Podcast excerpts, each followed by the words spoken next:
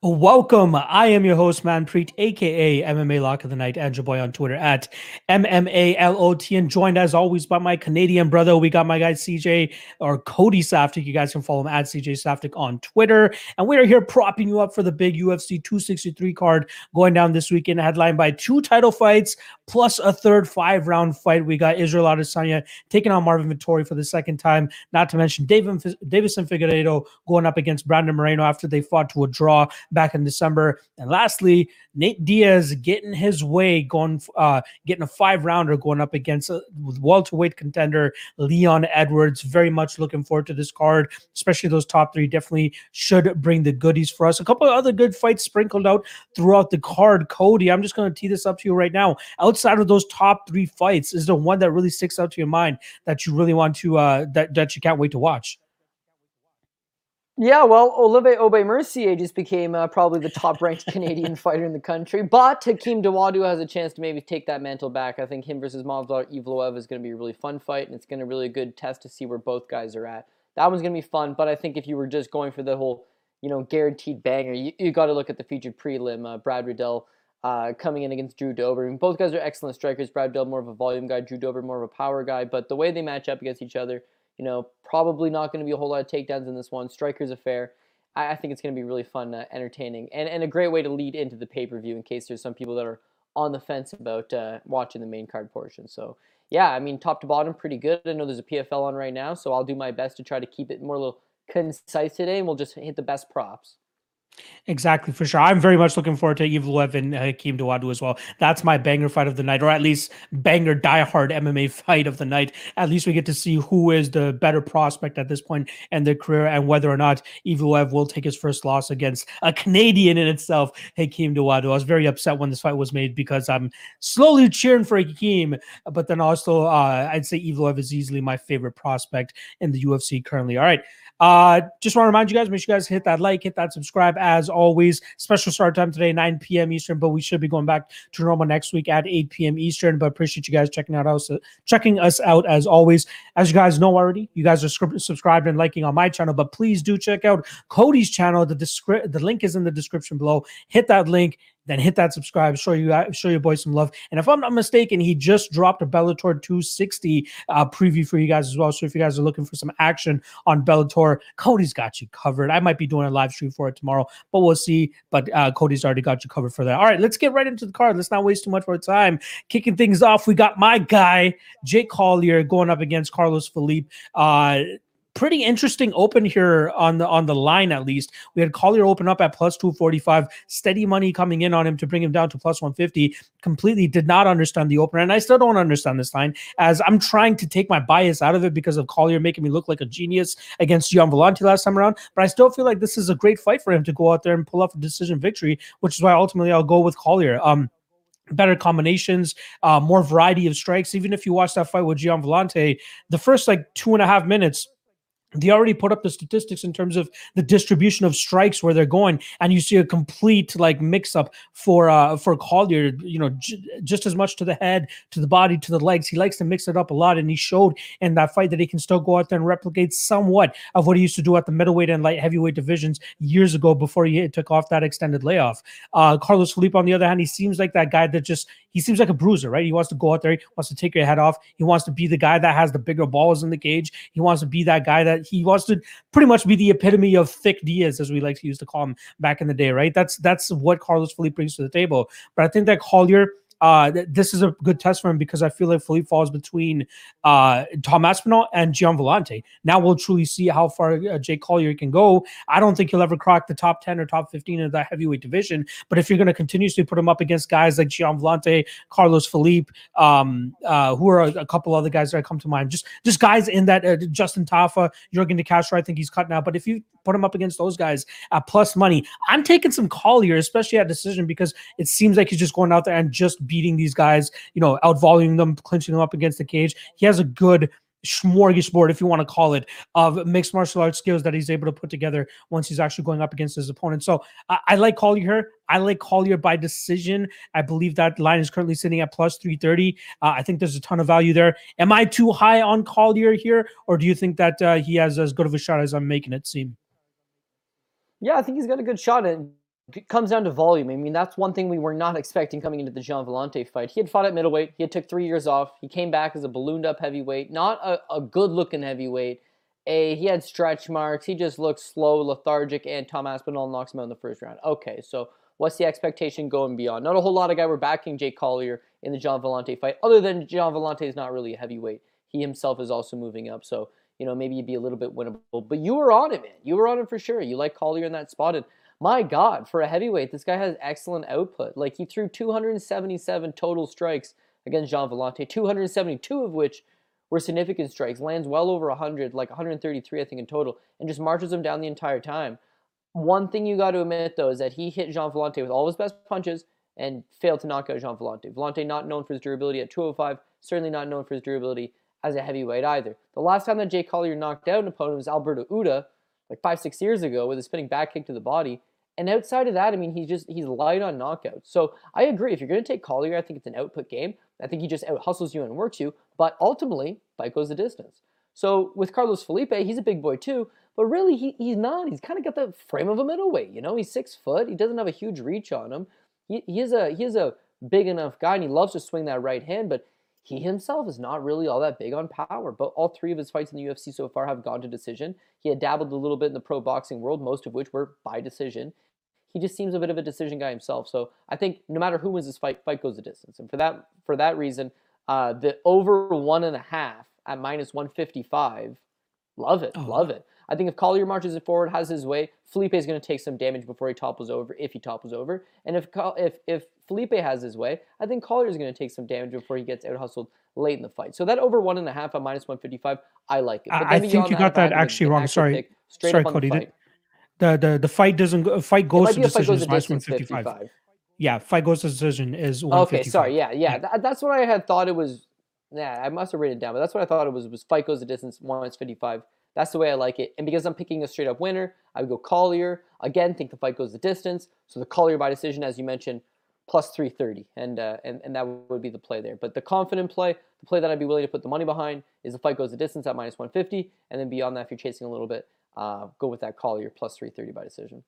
Plus 330 is, is a gift of the line, in my opinion, considering that's probably his best way to win this fight for both guys. Like you said, via decision is probably the best way. All right, let's move on to the next fight. And I'm having some trouble with this one. I'm hoping that you can give me some clarity as well. But we got Fares Ziam going up against Luigi excuse me, Luigi Vendramini in terms of odds, pretty close odds here. We got minus 135 for Ziam and plus 115 on uh, Luigi Vendramini. Uh, I, I, lean Ziam here, and I actually think that he gets it done via decision. Plus 215 is that current line. I like his style in terms of being that the guy that fights from distance, long rangey striker, it seems like. Uh, likes his leg kicks, likes to stick on the outside. Vendramini, I'm still trying to get a, a pulse on this guy in terms of what he truly brings to the table. Like he was off for an extended period amount of time, comes back and starts Jessin Ayari relatively quickly in his return, but we still haven't seen what he truly brings to the table, right? If I'm not mistaken, his, he made his UFC debut on short notice against Elizeu Zaleski dos Santos, and you got to almost give him the benefit of the doubt in that fight, considering the level of competition he's going up against. But then in his next fight, like I said, extended layoff comes back. We don't get to see too much of him, but he gets his hand raised. Uh, whereas Ziam, you know, when he lose a fight the way that he did to Don Madge, gives you a little bit of pause. But we did see some solid improvements from him between that fight and his next fight against Jamie Mullarkey, where he's able to get his hand raised.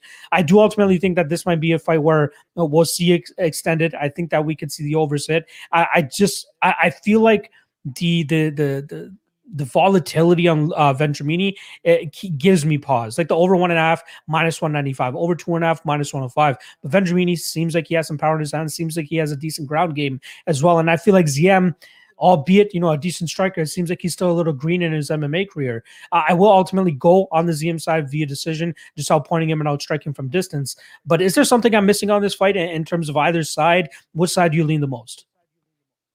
Yeah, the only thing that I would worry about maybe this fight going the distance is that Vendramini has all of his fights have finished inside the distance. All of his victories come either by knockout or submission, and of course the one fight with uh, Zaleski that he lost, he was he was knocked out. So yeah, he, he's a little bit volatile in that we don't really know what he brings to the table, but I don't know for certain that he has three round cardio, and for that reason, I'm a little bit hesitant on those uh, decision props. But yeah, again, it's hard to get a beat on him. You mentioned the fact that he took the fight with Zaleski on short notice, but it's pretty crazy, dude. So he's 22 years old, very young for a prospect to debut in the UFC, but he takes the fight on a few days' notice. He had fought 17 days earlier in Brazil, comes over, takes his fight short notice, up a weight class at 170 pounds. And dude, in the first round, he took his back. Slick, slick body triangle. You know, it looked like he had good hips, looked like he had overall good jiu-jitsu. But then he tires out, he's taking on a bigger guy than Zaleski, gets knocked out. Understandable. But he takes like two years off. Comes back as a 25-year-old. What kind of improvements has he made? Like, Yari's a durable guy. Yari went three rounds with Darren Till at 170 pounds, where Till's just a massive, massive man. Like he, he didn't really have durability issues, but you see this kid's got faster hand speed at 155 pounds. He packs a decent punch, and you know, just by coming off the layoff, he looked good. But it's a quick victory, so I don't know how he's going to look extended into it. Uh, again, because of the unknowns, the layoff, the only two fights in, it's hard to get a great read on him. But the one thing that you notice in the Zaleski fight is that he takes down Zaleski dos Santos with a nice takedown, and it's just he just muscles him. That's up at 170 pounds, where he's really a natural 55er. When I look at Ziam, it seems like in the clinch, good in the clinch because he's got the knees and the elbows, likes that Muay Thai, that, that Muay Thai style. But physically, he's not all that strong in the clinch, and that's why Don Madge is, is able to have a lot of success in the clinch with him, and eventually able to take him down. Scores officially three takedowns, and then the Jamie Mullarkey fight, Jamie Mullarkey takes him down five times and largely controls him in the clinch. And so that's the worry here is that Vendramini is a big, strong, physical guy. If he does have cardio, even if he just has two of three round cardio, he's going to be stronger in the clinch. He's going to be able to muscle this fight to the ground. So I don't got a great prop that I like on it, but again, because I got to make an, you know a, a, pick of some sort. One thing I was looking at was the Vendramini by uh, by submission at plus 545. So again, this guy is BJJ black belt. He does have a number of submissions on his record, and you do see the Zaleski fight where he takes his back and uh, and, and, fishes for a couple decent rear naked chokes in that attempt. Ziam lost a decision to Madge. In my opinion, flat out robbed Jamie Mullarkey by decision. But prior to that, I mean, he had a tendency to give up his back and give up rear naked chokes, right? Two of his previous losses, uh, again, both by rear naked chokes. So I wouldn't rule out that Vendramini just goes out there, uh, you know, is way more physical than this guy. Maybe gets a quick jump on him, and if he's able to snag up the back and grab a submission out of it, I mean, plus 545 was a big price tag. But to be honest, I, as far as a prop standpoint goes, you'd probably be best to pass on this one. Yeah, that I felt I feel like this fight is the hardest one to call on the card. So there, there is no shame at all in passing in this fight. And again, like you said, Vendramini being the much stronger guy and a guy against a guy like Ziam who still seems like he needs to back on a little bit of muscle, still needs to mature a little bit. It, it could be some issues. So I'm interested to see how this fight plays out. All right, let's move on to the next fight, we got Stephen Ocho Peterson taking on Chase Hooper. Chase Hooper coming back from that, uh, I believe it was that victory over Peter Barrett, where he was able to, uh, you know, pretty much pull off a comeback victory uh, in the third round, heel hook over Peter Barrett. Uh, that was after he had taken his first ever MMA loss to Alex Caceres.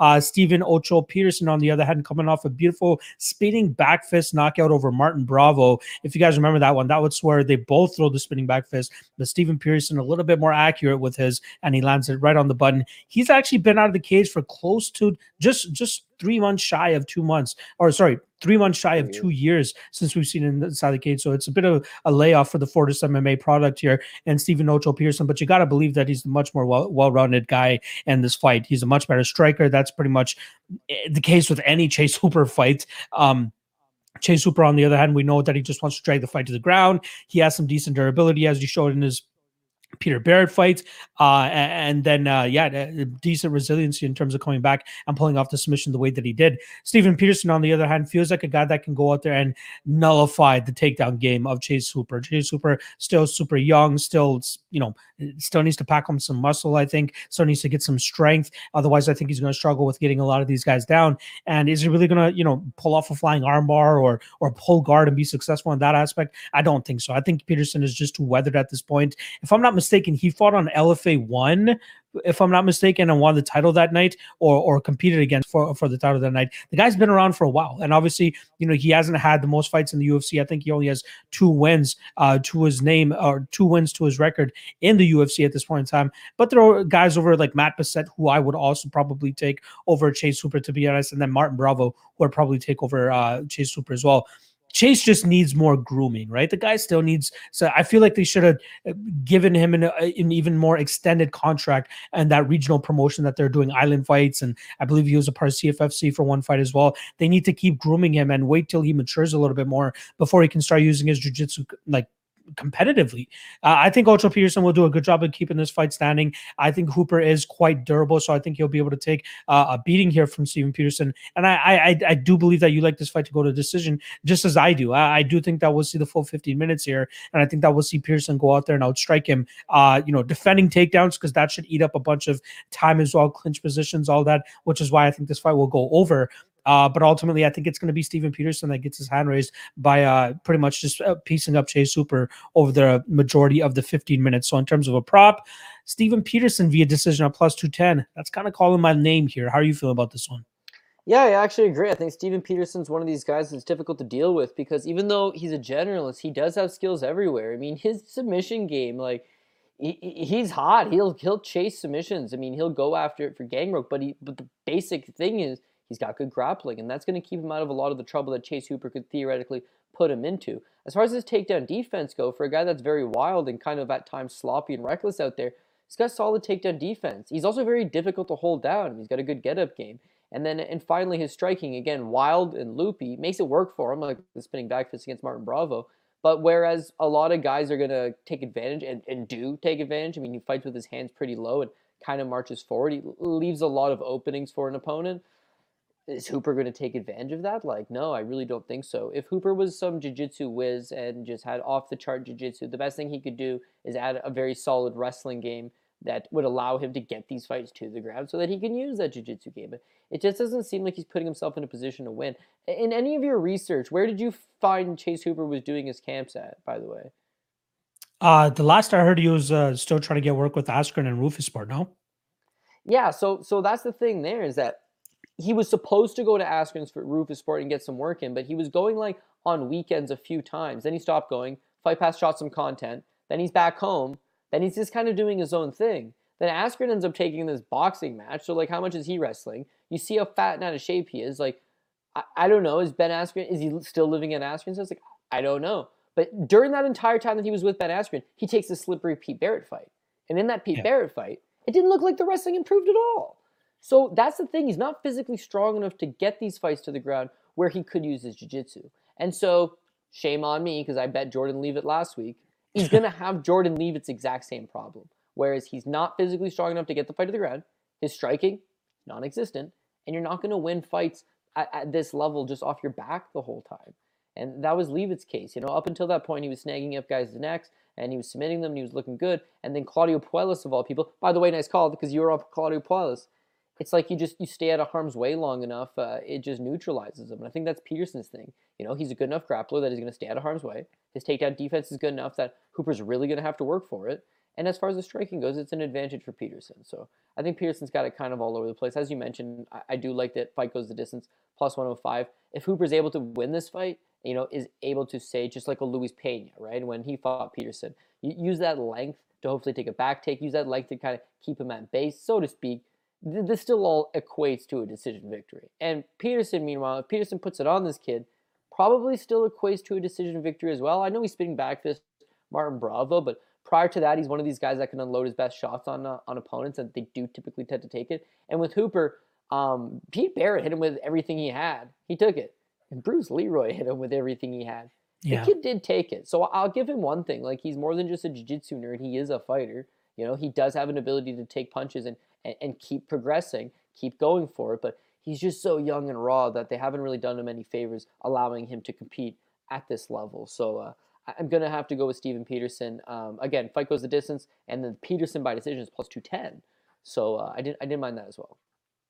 Just doing a quick, uh, just just seeing where Hooper actually did his training camp. It seemed like uh, six weeks ago he was down there training with Wonderboy Thompson, but then five weeks later he's back in his home state of uh, Washington and he's uh, training with Jeff Hougland again, who's pretty much brought him up, right? Eh, yeah, and you know something? I'm pretty sure he has a girlfriend in his hometown. Like he's yes. dating some girl, right? And I, I think, you know, the kid's what, 23 years old? I think it's one of these things where he'll go away for a few weeks and train and then he, he comes home, right? His comfort zone's yeah. at home. He lives at home. His mom's probably cook, home cooking his meals, and it's cool that he's made it to the UFC. But the, Steven Peterson's at Fortis every day, man. Like, come on, like Fortis or, or mom's house. Like, come on, yeah. think about this, right? So I Yeah. am worried. Uh, not only has he been off for a couple of years, he pulled out of two fights due to injuries, but he's still only 31. So I don't think Peter Peterson's washed by any means, and he should get the victory here. Shout out to former UFC fighter Jeff Hougland. Uh, I don't even think he actually had- ended up capturing a, a win in the UFC, but at least he made it to the UFC. And for some people, that's enough. All right, let's move on to He, the. he might have just fought once too. Like you know Was how it like just most once? guys get a. It might have just been the one fight, if I if I recall properly. But uh, yeah, I just wanna- regardless, Jeff Hougland. Yeah, that, that one was a kind of surprise because he doesn't look like a fighter, right? That was the funny part. Uh, he did fight twice, it looks like. He Oh, fought it. uh, fought Takeya Mizugaki, lost by decision, and he lost another decision to Yves Jabouin. So there we go. Yeah. Two fights in the UFC.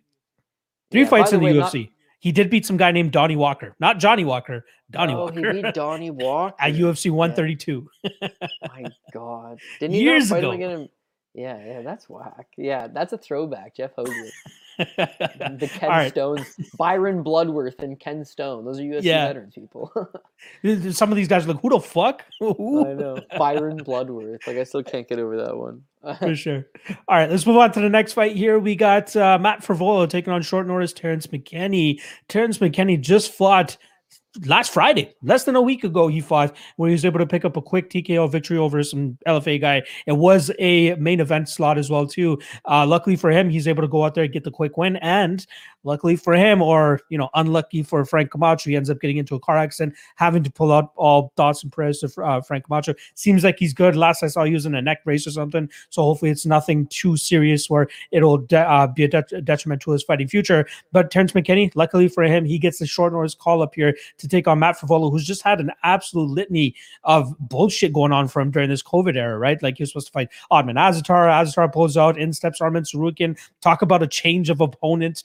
Poor Matt Frevola having to go from uh, one guy to the other. And then uh, a, ton of other things. I'm pretty certain there's a, a couple of other spots where there's last minute pullouts or fight day pullouts for, for Vola. But now he gets another short notice guy here in Terrence McKinney. Uh, uh, I believe he, he used to wrestle in college. Uh, wild striker, kind of a banshee in that first round. Uh, he's never gone to a decision, only ever been to a third round once in his career. Outside of that, he's either getting finishes or getting finished. The most notable losses on his record are his last two. One was against Sean Woodson on the contender series, losing via flying knee, and then after that goes out there and gets subbed by Darrick Minner, who I, which I believe Darrick Minner ultimately ended up coming into the UFC right after that win. So the UFC has had their eye on McKinney for a little bit, and now it's finally played out for them to bring him into the UFC. And it feels like he's going to be an entertaining fighter, especially with the fact that he's never gone to a decision, and he's going to have a willing fi- uh, firefighter here with him, with Mr. Matt Frevola, who we know likes to trade in the pocket as well, likes to get a little bit crazy, brings in his grappling and wrestling every now and then, but more often than not, he's chucking some haymakers, trying to uh, trying to knock you out. Th- This is a tough fight for me to call. I ultimately am going to go with the the Matt Frevola side of things, but minus well, he was minus 300 a little earlier. He's actually minus 245 now. So a ton of money coming on, uh, coming in on Mr. Terrence McKinney. But I do like Frevola here. And the spot that I'm liking the most, again, very limited odds considering, or props considering how short notice this is. But uh, fight doesn't go to decision, minus 195, kind of chalky, but kind of worth it. Under two and a half, minus 170. I like that as well. Uh, I'll ultimately will go out for Vola probably inside the distance, which is plus 115. His KO line will probably be around plus 180 or so. But I think he's going to land the bigger, heavier bombs here against McKinney. And even though uh Frevola did get knocked out by Polo Reyes a couple fights ago, I still think he's quite durable. That was one of those like they found the right button at the right time. And I don't know if McKinney will be able to find that here. So I, I will go with Frevola. Again, I think he has uh, the advantage when it comes to MMA wrestling. And I think he has the uh, advantage when it comes to technical striking, whereas McKinney is a little bit more like I said, a little bit more of a banshee where he's just coming forward at you and just trying to get you out of there. Uh, and, and I think that's gonna he's gonna wane as he starts to hit for Vola and for Vola doesn't go down. So I'm going for Vola, probably second or third round TKO here. How are you feeling about this one? I think you keep it simple. You go with the fight does not go the distance at minus we go. 155. But chalky, but realistically, like minus 155 is not chalky. Like that's really not that bad. Does cover you on both sides. On one hand, you got Terrence McKinney. He is di- very dynamic. He's very explosive, and he's got very big power. If he's going to win this fight, he could definitely catch Matt Frevola and knock him out. If he's going to lose this fight, he's going to die trying. That's kind of the knock on him. Like even that Sean Woodson fight, This guy just wrestles hard in the paint, man. He just goes, goes, goes, goes, goes. And eventually he is fatiguing and he does get sloppier and he walks right into the flying knee. And it's a fight that he's dominating up until that point. But again, I mean, he's just pushing such a high pressured pace. The Darrick Minner fight, he's again, he's just bombed in on the takedown. He goes right into a triangle choke like 59 seconds into the round. And then he rebounds with a couple of wins for LFA. Like you said, the most notable one last Friday, but I, he just walks in there and just blows right through these guys. So with Matt Frevola, is he chinny? I, I, don't know. So you go back to the Polo Reyes fight, he gets knocked down twice, eventually knocked out, minute flat. Not a great look for him, but hey, they all get caught. The subsequent fight against Lando Vannata, he gets dropped twice in the first round, and he does look like he's chinny, but he survives. And when he survives, this guy just keeps coming at you, man. Like he does not go away. And you know what? He's in the room every single day with Aljamain Sterling. He's in there every day with Merab Dvalishvili, and it's just like the, he lives the grind. He very much lives. You got to turn his lights off, or he's going to be keep coming at you the entire time, and that's going to be a huge advantage for him here. I think McKinney again, McKinney's live to knock him out, but if McKinney doesn't, Frevola is going to take down, take over down the stretch, second or third, and eventually put him away. So, I mean, my lean there would be Frevola, Frevola inside the distance. You might even be able to live bet this fight and get a better line on Frevola after the first round, because again, McKinney is very explosive and a great wrestler. So, where is where is Frevola going to have his advantage? Well, his best advantage is his own wrestling and his grind, but taking down McKinney in the first round is going to be very difficult while he's fresh. Uh, as far as outstriking him goes, I mean, he's a little bit slow and plodding, likes to enter the pocket. Going to be difficult to track him in the first round because, I mean, he, he he's a lot faster. But yeah, once he starts to fatigue, once that short notice opportunity starts to kick in on him, and he uh, and he's not able to avoid Frevola, Frevola engages him. But either way, whoever wins, I don't think this fight's going to decision. So you know me, I'm a decision guy. Love me some decisions. I just I, I don't think this one's going to make it that far. And that minus 155, I think that's a fair price tag. Uh, minus 195 fight doesn't go to decision. But yeah, still, again, chalky, but definitely worth it, in my opinion, considering that both these guys are getting finished or get the finish as well. Uh, all right, let's move on to the next one here. We got Pannie Kianzad going up against Alexis Davis. Um, and in terms of odds, we got minus 190 for Kianzad and plus 165 for Alexis Davis. Uh, kind of a similar fight to uh, Alexis Davis's last fight, uh, where she was able to go up against Sabina Mazo, take her down over and over again, control that fight, and win the fight via decision. And now here she has another striker that she's going up against that seems to have a little bit of issues with takedown defense at times times. We saw it perfectly in her last fight with Pannie Kianzad and Sijara Eubanks, where Eubanks had a very successful first round lands a takedown, has a ton of success on top. But in the second two rounds, she's fa- she fails to get the takedown and eats the jab of Pannie Kianzad for pretty much 10 minutes and uh, loses a decision there. So Pannie Kianzad gets her hand raised. Now, how is Pannie Kianzad going to deal with a bigger fighter here in uh, Alexis Davis, who has pretty much the same game plan?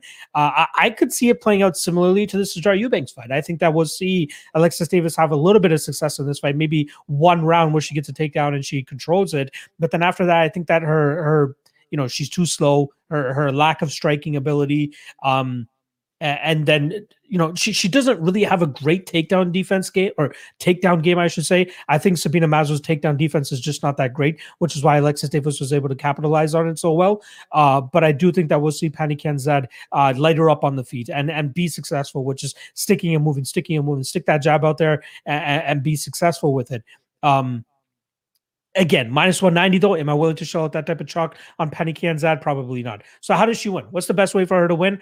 I'm saying decision, and I believe that is um, a, a, minus number as well. Uh, Kianzad to win via decision is at minus 135. So, like, I, again, for props, I always like getting at least a little bit of a plus number, especially in a spot like this. But ultimately speaking, you, you got to think that that's probably the most likely outcome in this spot. I think Kianzad stuffs takedowns for at least two rounds here and then just lights up Alexis Davis from distance for the majority of that time. Uh, so I'm going Kianzad. Kianzad decision, minus 135 is my spot. How are you seeing this one? Yeah, I'm gonna agree. This is not a fight that I want a ton of investment in, but uh, I, I, agree with you. I, I originally just want fight goes the distance because it's gonna go the distance, but it's three to one, so now you have to take a certain lean. And I went with Pannie as well. I mean, with Alexis Davis, I mean she's very slow and plodding, doesn't move her head a ton, and she is there to get jabbed. I mean, you look at the Sabina Mazo fight. For as much as Alexis Davis did a lot right, she just got chipped away at, at distance with a jab over and over. I mean, she's a very hittable target, but she kept catching the kicks, converting the kicks into takedowns and then when she was on the ground, she just ate away at her. Also, her leg kick game was working extremely well. So I mean, how, how does she get the job done in this spot? Uh, she would have to use the leg kick again. Hopefully, go out there and, and slow down Pannie Kianzad. Can Pannie Kianzad more of a boxer, so she's a little bit heavy on that lead leg at times. Maybe the leg kick's there. The takedown, if the takedown's there, just like the Eubanks fight, you could use that. You could use top control. You could have some success. I just don't think she's fast enough, and I don't think she's strong enough to muscle her down. The thing with Eubanks is she is a bit of a one-round fighter, but in that one round, man, she is very, very strong for this division. I mean, she does have solid takedowns. So Pannie getting taken down there, surviving, and then getting up second and third round, that's when she gets the jab rolling. And I think that exact same jab, the way Mazo used it, will be key here. The difference is Pannie doesn't throw the kicks.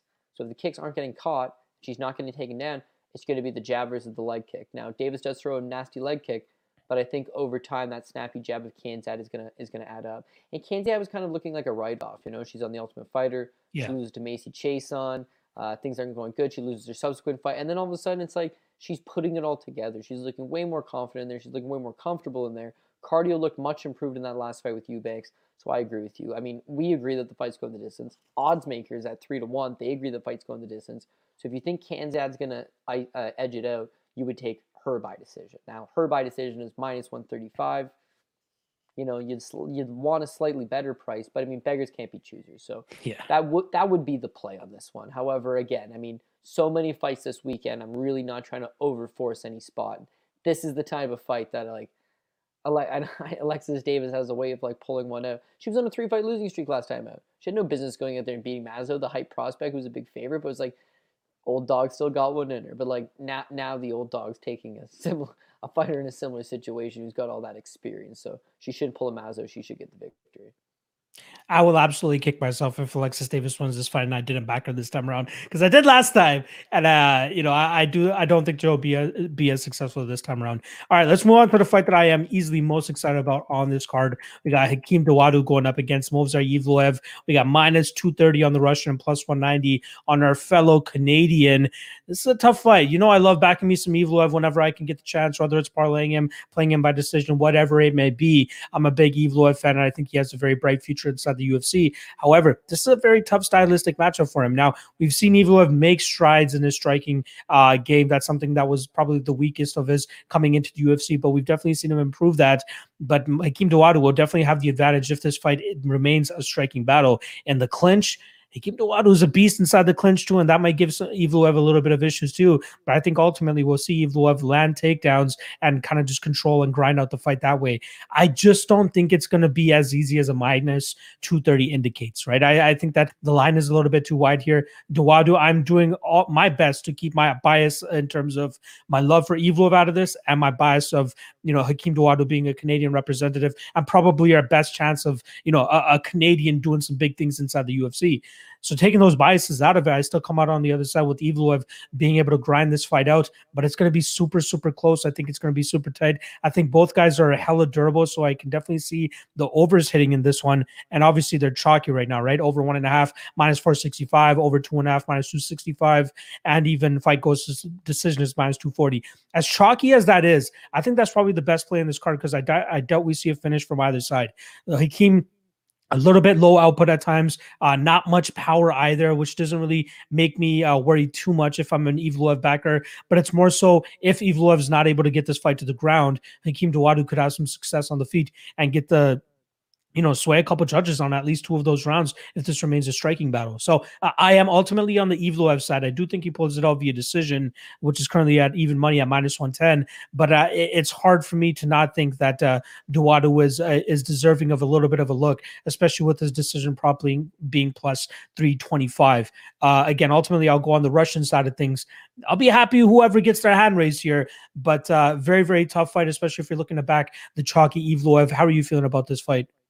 Yeah, again, I got mixed opinions about this fight. I think that Hakeem Dawodu at that line is definitely a, a live underdog. He's got the t- the type of takedown defense to stuff Evloev's attempts, keep this fight standing, and you would think that he's a little bit more refined in the stand-up game.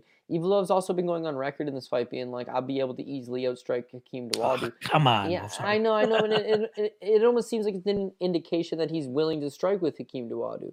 And uh, that's where I think Hakeem will have his best chance. I'll admit with you, um, I, I agree 100% in that that low output, like Hakeem's a little bit low output, but but then you look at by the numbers and you see like the Kyle Bochniak fight and Uh, there, there's certain times where it's like he lands a ton of combinations. He's landing a ton of leg kicks. He does have good volume, but then when I watch him, it does seem like he's a tad bit gun shy at time. When he came into the uh, when he came into you know the UFC, it was like this guy is going to be a serious problem. He's got legitimate Muay Thai. I mean, he was basically one of the top strikers in Canada before uh, turning over to MMA. Takedown defense has come a long way. You saw him in World Series of Fighting. They're matching him up with scary Russians, and he's stuffing their takedowns. yeah.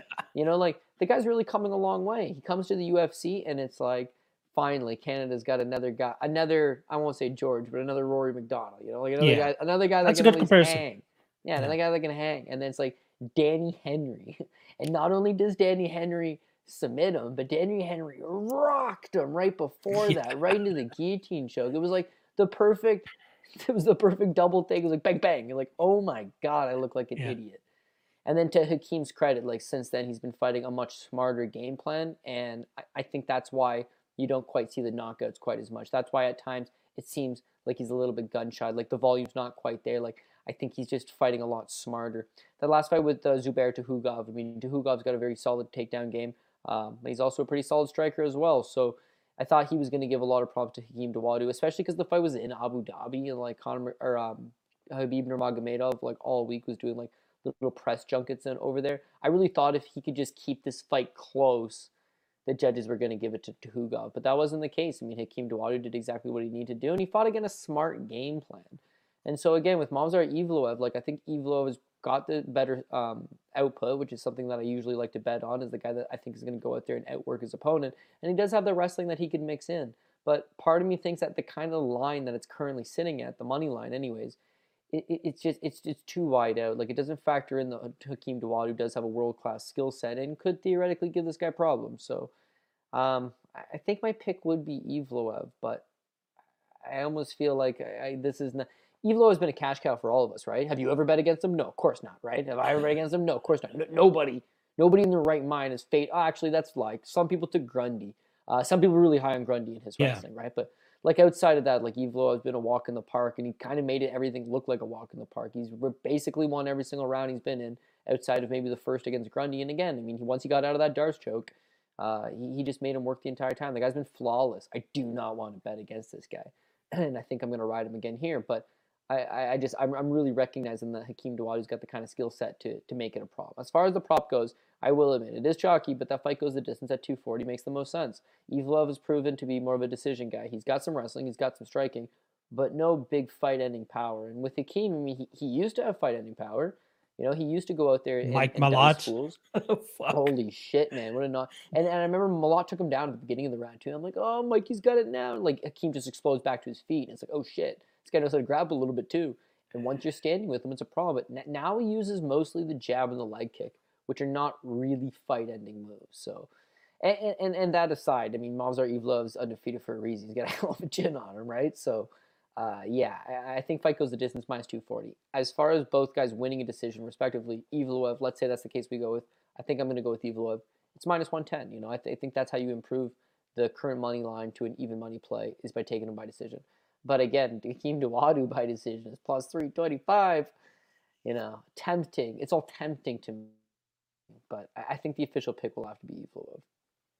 Just a quick uh, kind of a heads up for the viewers. Mike Malott is one of the main tra- uh, coaches that you'll see in uh, the Team Alpha Male corner season with Cody and and Urijah. Anytime somebody from, from the Team Alpha Male team is fighting, uh, he's more often than not in their corner. And he's actually a Canadian guy, just uh, just down the road from me and Cody, actually not too far from us. And he had a very bright future in terms of being a very good prospect in the MMA scene. Was doing big things. Obviously, he fought for our promotion as well, Substance Cage Combat. Had a great performance in that one. And then when he went over to WSOF and fought Hakeem Dawodu, I'm sure Cody did this too. I went to all my boys. I'm like, you got to watch this guy. Watch Mike Malott. Great striker, great jiu-jitsu, great grappling, all that type of stuff. And then Hakeem Dawodu starches him in fucking, you know, a round. I think it only lasted a round, if I'm not mistaken. And uh, yeah, that's where Hakeem Dawodu exploded onto the scene for me. That I'm like, okay, I, I, take my back take back what I said about Mike. I still believe he has a bright future, and he just made his comeback fight for Bellator, if I'm not mistaken, uh, a couple months ago. So at least he's trying to stay active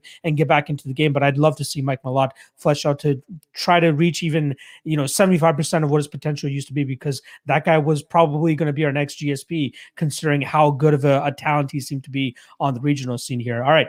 Let's move on to the next fight here. We got Lauren Murphy going up against Joanne Calderwood. In terms of odds, we got JoJo coming in at minus 140, plus 120 on Lauren Murphy. Uh, I think me and you are both in the in the same realm here and thinking that this fight goes to decision at minus 335. But how do they actually match up?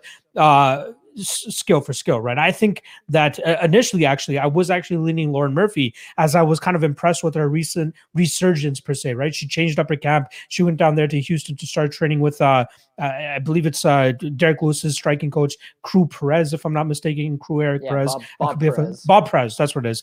Uh, and, and, it looked like she was turning a leaf, but then you really start to watch those fights, like the Andrea Lee fight. She's getting torched up in that fight up until the last 30 to 45 seconds of each round, and she gets taken down right at the end. And the judges ended up giving up to Lauren Murphy. I thought it was a bit of a robbery.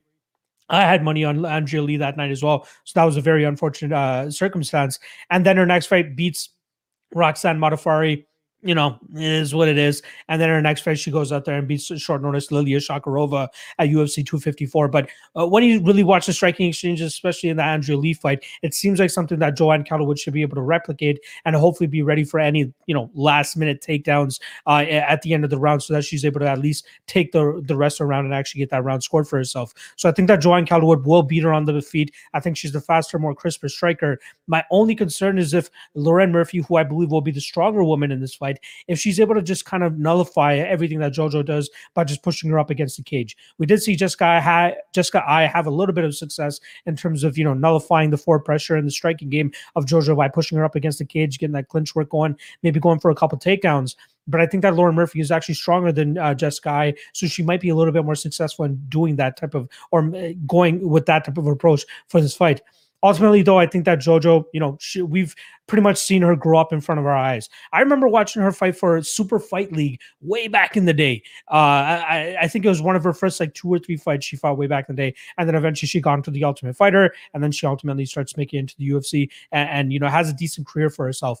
But i do think that she goes out there and beats a, a veteran like lauren murphy by just out striking her over the majority of 15 minutes. So spot that i'm liking the most uh calderwood by decision uh, which is currently at uh, plus 115. I like that spot. Again, we're getting plus money, which is always good. I'd be surprised if there's a finish either way here. I doubt JoJo knocks her out. Lauren Murphy is very durable, very tough, and I doubt JoJo submits her. I don't think that JoJo's game is up to that level yet. I think if there is a finish that comes, it's actually the Lauren Murphy side of things. I think if Lauren Murphy hits her or corks a, a crazy bomb like she's done in the past against Mara Romero Borella, or even the way that she was able to finish Shakirova, that's probably the best way that we see a finish here. But I highly doubt that happens. And the line obviously indicates that, you know, the fight doesn't go to decision, is currently sitting at uh, minus or plus 255. So that should just let you guys know what it is. But plus 115, JoJo by decision. How are you feeling about this one?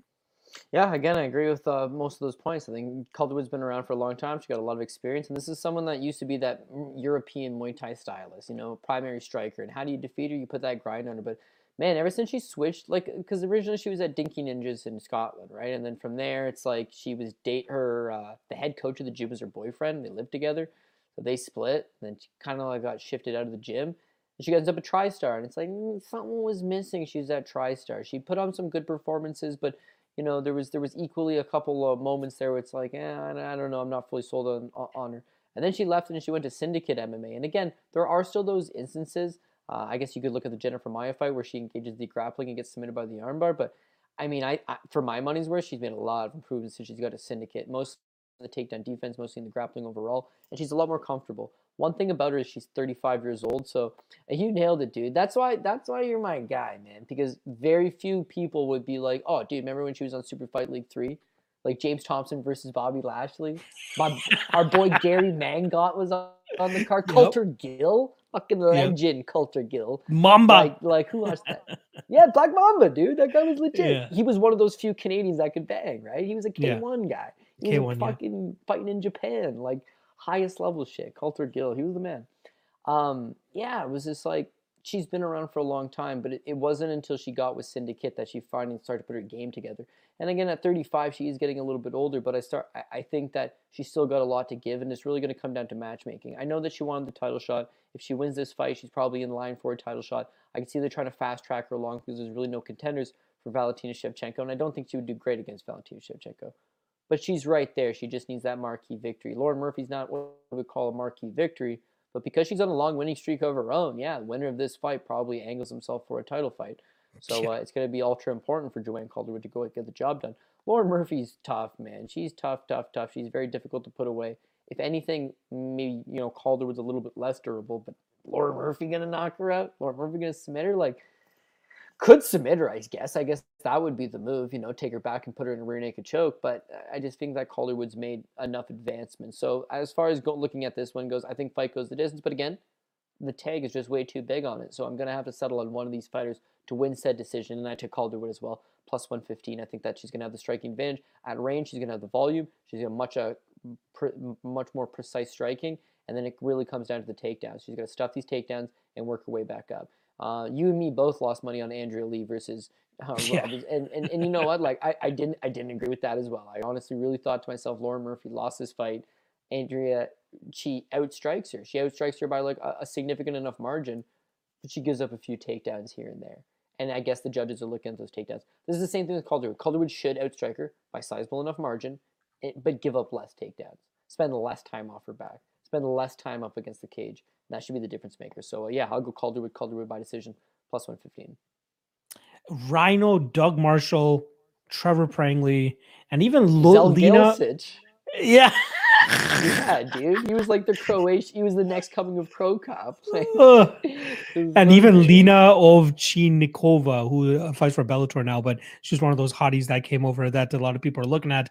That's who Joanne Calderwood beat that night. You know, I believe it was her third pro MMA fight, whereas it was the tenth or eleventh. For uh for uh for Lena there. But yeah, RIP Super Fight League. I, I thought that was really going to take off over there in India. All right, it turned out to be like a Ponzi scheme. I think. Yeah. Like, at the end of the day, like, it was just was Bollywood stars. It was Bollywood stars investing in it, it and all Bollywood that shit, money. and then it, it, was yeah, it did not take off whatsoever. I remember watching it, and they would cut to the crowd in the middle of a round. They would like, "Oh, look who's here!" I'm like, "There's a fight going on." At least show it in like a, a picture in picture. They just turned the whole thing to the fucking crowd. I'm like, God, you guys are horrible. You don't know how MMA works at all. You know what? I never saw a guy with a modicum of talent uh, from from the states or Canada or anything go over there and, and lose to the local guy, right? except Except for Vince Murdoch, right? Now he claims one was a cut oh, that was a weird one. One was a low blow. One was a low blow. One was a cut stoppage. But when you rewatch the fights, he's like he's not really that much better than them. And yeah. so when he was on Contender Series against Luis Saldana, I was like auto fade. Auto and, fade. Uh, now I see he's on the Ultimate Fighter, and I can almost guarantee auto fade. I can almost guarantee it. So uh, Super Fight League was a great barometer test, man. Where are you sure. at? Yeah, I remember the I think they had Bob Sapp on their first card, if I'm not mistaken. But yeah, eh, fucking hilarious shit. All right, let's move on to the next fight. We got uh Eryk Anders going up against Darren Stewart. This is actually the third rematch on the card that we have. Eryk Anders, if you guys remember, he went to a no contest for Darren Stewart uh, a couple months ago. Um, illegal knee, I believe, if I'm not mistaken, it was a week after the the Aljamain Sterling Petr Yan one. So it, even more heat on that one. Uh, I think it was more so the doctor. I, I'm not sure if you rewatched it recently, but the doctor seemed like super skeptical of like, oh, this guy looks tired and he doesn't look like he should be fighting or anything. But like, how, can you blame Darren Stewart? He got rocked a bunch of times and the knee didn't look like it was the hardest, but I'm sure he was gassed as well. So every time the doctor would tell him like, step forward, he would step forward and listen to the doctor. But then afterwards, like a couple seconds there, you'd see him start to stumble backwards. But cut the guy some slack. He he got rocked less than two minutes ago and uh, he's exhausted because he's throwing everything in his in his gas tank to try to fend off Eryk Anders who's trying to knock him out. But uh, I'm not one of those believers that's like, okay, just because that happened in the first fight, it's going to happen again in the second fight, right? It could have easily has been Darren Stewart who lands that punch and Eryk Anders who's on wobbly legs. And eh, Darren Stewart did land a really good combination at the beginning of that fight. Ultimately, it was Eryk Anders who was able to nullify the big striking uh, combinations of Darren Stewart by pushing him up against the cage. And then every now and then he'll break off get his combinations off, and one of those combinations landed clean enough to actually hurt Darren Stewart, and uh, uh, you know, and then ultimately start that finishing sequence where he ended that uh, with that illegal knee. Uh, this fight's actually at 205 pounds now. That's another caveat that's added here, so not much weight for to cut for either one of them. Uh, but but I ultimately will be switching my pick to Eryk Anders. I do think that the extra weight is going to help him. I think he's going to be the stronger guy here. Uh, obviously, working over there at Fight Ready for this this now second camp of his uh, is definitely going to help him out. This is a, a, a change that he needed in his career, I think, and then I think that those type of guys are the perfect uh, set of coaches and training partners that he needs to change his game around. Like Fight Ready is one of those like budding training camps where it's not like a super gym yet, like American Top Team or or um uh, Sanford MMA or anything like that. So they have the coaches have enough time to truly like dedicate to these guys individually, watch the tape on their opponents, and devise game plans to go out there and beat their opponents. And I think that Eryk Anders will benefit very well from them now, especially from what we saw in the last fight. Again, mixing up the clinch work with the with the combinations was absolutely beautiful, especially with nullifying the the advantage of Darren Stewart, which is the technical striking. He's obviously the much better technical striker in this fight, and he has some good power in his hands. But they did a good job in terms of nullifying that again, sucking the wind out of Darren Stewart by pushing him up against the cage, draining his gas tank like that, and then letting some combinations go to try to capitalize on that. And they did. It was just an unfortunate ending. So I will go with Anders here, but I do think that we see this one extend a little bit more, though. I don't think we'll see either guy get as rocked as easily this time around. And I'm actually going to be looking at uh, maybe, maybe the overs here. So we got uh, over one and a half is minus 270, so they're already privy to that. Over two and a half, minus 150, not too bad. But ultimately, Anders via decision is probably the one that I'm going to be going with. Uh, and that's currently sitting at plus 230. I think that's a solid line. I think that's a solid spot. I think we'll see the clinch work and the strength of Anders pay off for him here. And I'm ultimately going to go with Anders uh, to win this fight via decision. How are you feeling about that? Yeah, dude, I honestly feel the exact same way. So you look at the last time around, and the last time around, Andrews just more or less walks right through him, hurts him badly and then gets the no contest due to the illegal knee. So now that they're running it back, the quick assumption would be like, well, Andrews is just going to walk right through him and hurt him again, not throw the knee and put him away. But but a couple things there. First of all, Darren Stewart did take all of his best shots. I mean, he took he basically the kitchen sink from Eryk Anders, and then uh, eventually it was the knee that that puts him away. But yeah, you're right. They're like, "Are you okay? Are you okay?" It's like, well, he's not okay, but it had nothing to do with the knee. It had everything to do with the barrage of shots that he's taken to this point. But the fight wasn't a short notice opportunity for him, but it, the fight came together late. And he was on record going into that fight being like, I didn't have a training camp for this. I was like in the middle of nowhere with basically no running water or no uh, electricity. Uh, but I'm, I'm confident in my skill set. And it's like he looked flat, he looked slow, he did not look on point. Eryk Anders, meanwhile, spent the time at Fight Ready, first camp there. He looked sharp. He got the jump on him. That is what uh, allowed him to beat him to the punch and start to hurt him. But yeah, uh, this fight getting played back, I think that it's probably going to be banked in for some more rounds. Darren Stewart's never been knocked out. He's never. He's a guy that has a pretty good chin. In fact, Anders is, was the guy that came the closest to doing it. But I'm not totally going to question his durability just yet. And as far as Andrews goes, he's got great durability. Has he been knocked out? Yeah, all right. Thiago Santos beat him up pretty good. Khalil Rountree beat him up pretty good. But it's like this this guy, you got to absolutely beat him within an inch of his life in order to TKO him. Like he just takes world changing beatings and, and keeps ticking, right? The other thing that's interesting is you look at Darren Stewart, right? Darren Stewart's last fight over Eryk Anders didn't go particularly well, of course. Um, but prior to that, he had the fight uh, with Bartosz Fabinski. Remember, it was like a Cage Warriors card yep. during the pandemic, but they allowed the UFC's one matchup to, to be on it. Fair enough, right? So he takes that fight uh, over with Bartosz Fabinski, and he actually weighs in at 182.9 right? So wh- why would someone weigh in at 182.9 unless they were walking around at 182.9? Because otherwise, like, well, why, why would you why would you overcut? You can come in at 186. It's not a title fight, right? Why would you come in three pounds underweight? And like, in what world is that logical, right? So I, I don't know. I don't, what I'm getting at is I don't really think he's the biggest middleweight. I think he makes middleweight quite comfortably, and so him taking this fight at 205 is not really to his benefit. I don't think. Whereas you have Eryk Anders. Eryk Anders has actually already fought three times at light heavyweight in the UFC. This will be his fourth time out. He doesn't really look all that out of place as a light heavyweight. He's a big, strong, athletic guy. And I really do think that the move to fight ready has finally allowed him to kind of tap into some of that potential that a lot of people believed he had earlier on. So, uh, yeah, I got Eryk Anders as well. And I'm going to agree with the narrative that it probably banks in some rounds. So the fight goes the distance is minus 130. That's tempting enough. But the Eryk Anders by decision at plus 230 you know, I suppose I suppose if I was going to put my sprinkle somewhere, I'm kind of leaning towards that path. I like it. I like it. I'm I just want to get this chapter over with with Anders and Stewart. I feel like Anders, I want to see a little bit more from him, especially the improvements that he's making from Fight Ready, and see if it can actually get him anywhere, especially at his natural weight class, which should be 185 pounds. So we'll see how this one plays out. All right, featured prelim time, banger alert number two. We got Drew Dober going up against Mr. Brad Riddell, uh, minus 145 on Dober and plus 125 on Quake Riddell. Uh, I think this is going to be a great fight. You nailed it. I believe, uh, at the beginning of the show, where you're like, I highly doubt we're going to see a takedown from any side. But if we do, I think it actually ends up come ends up coming from the Dober side of things.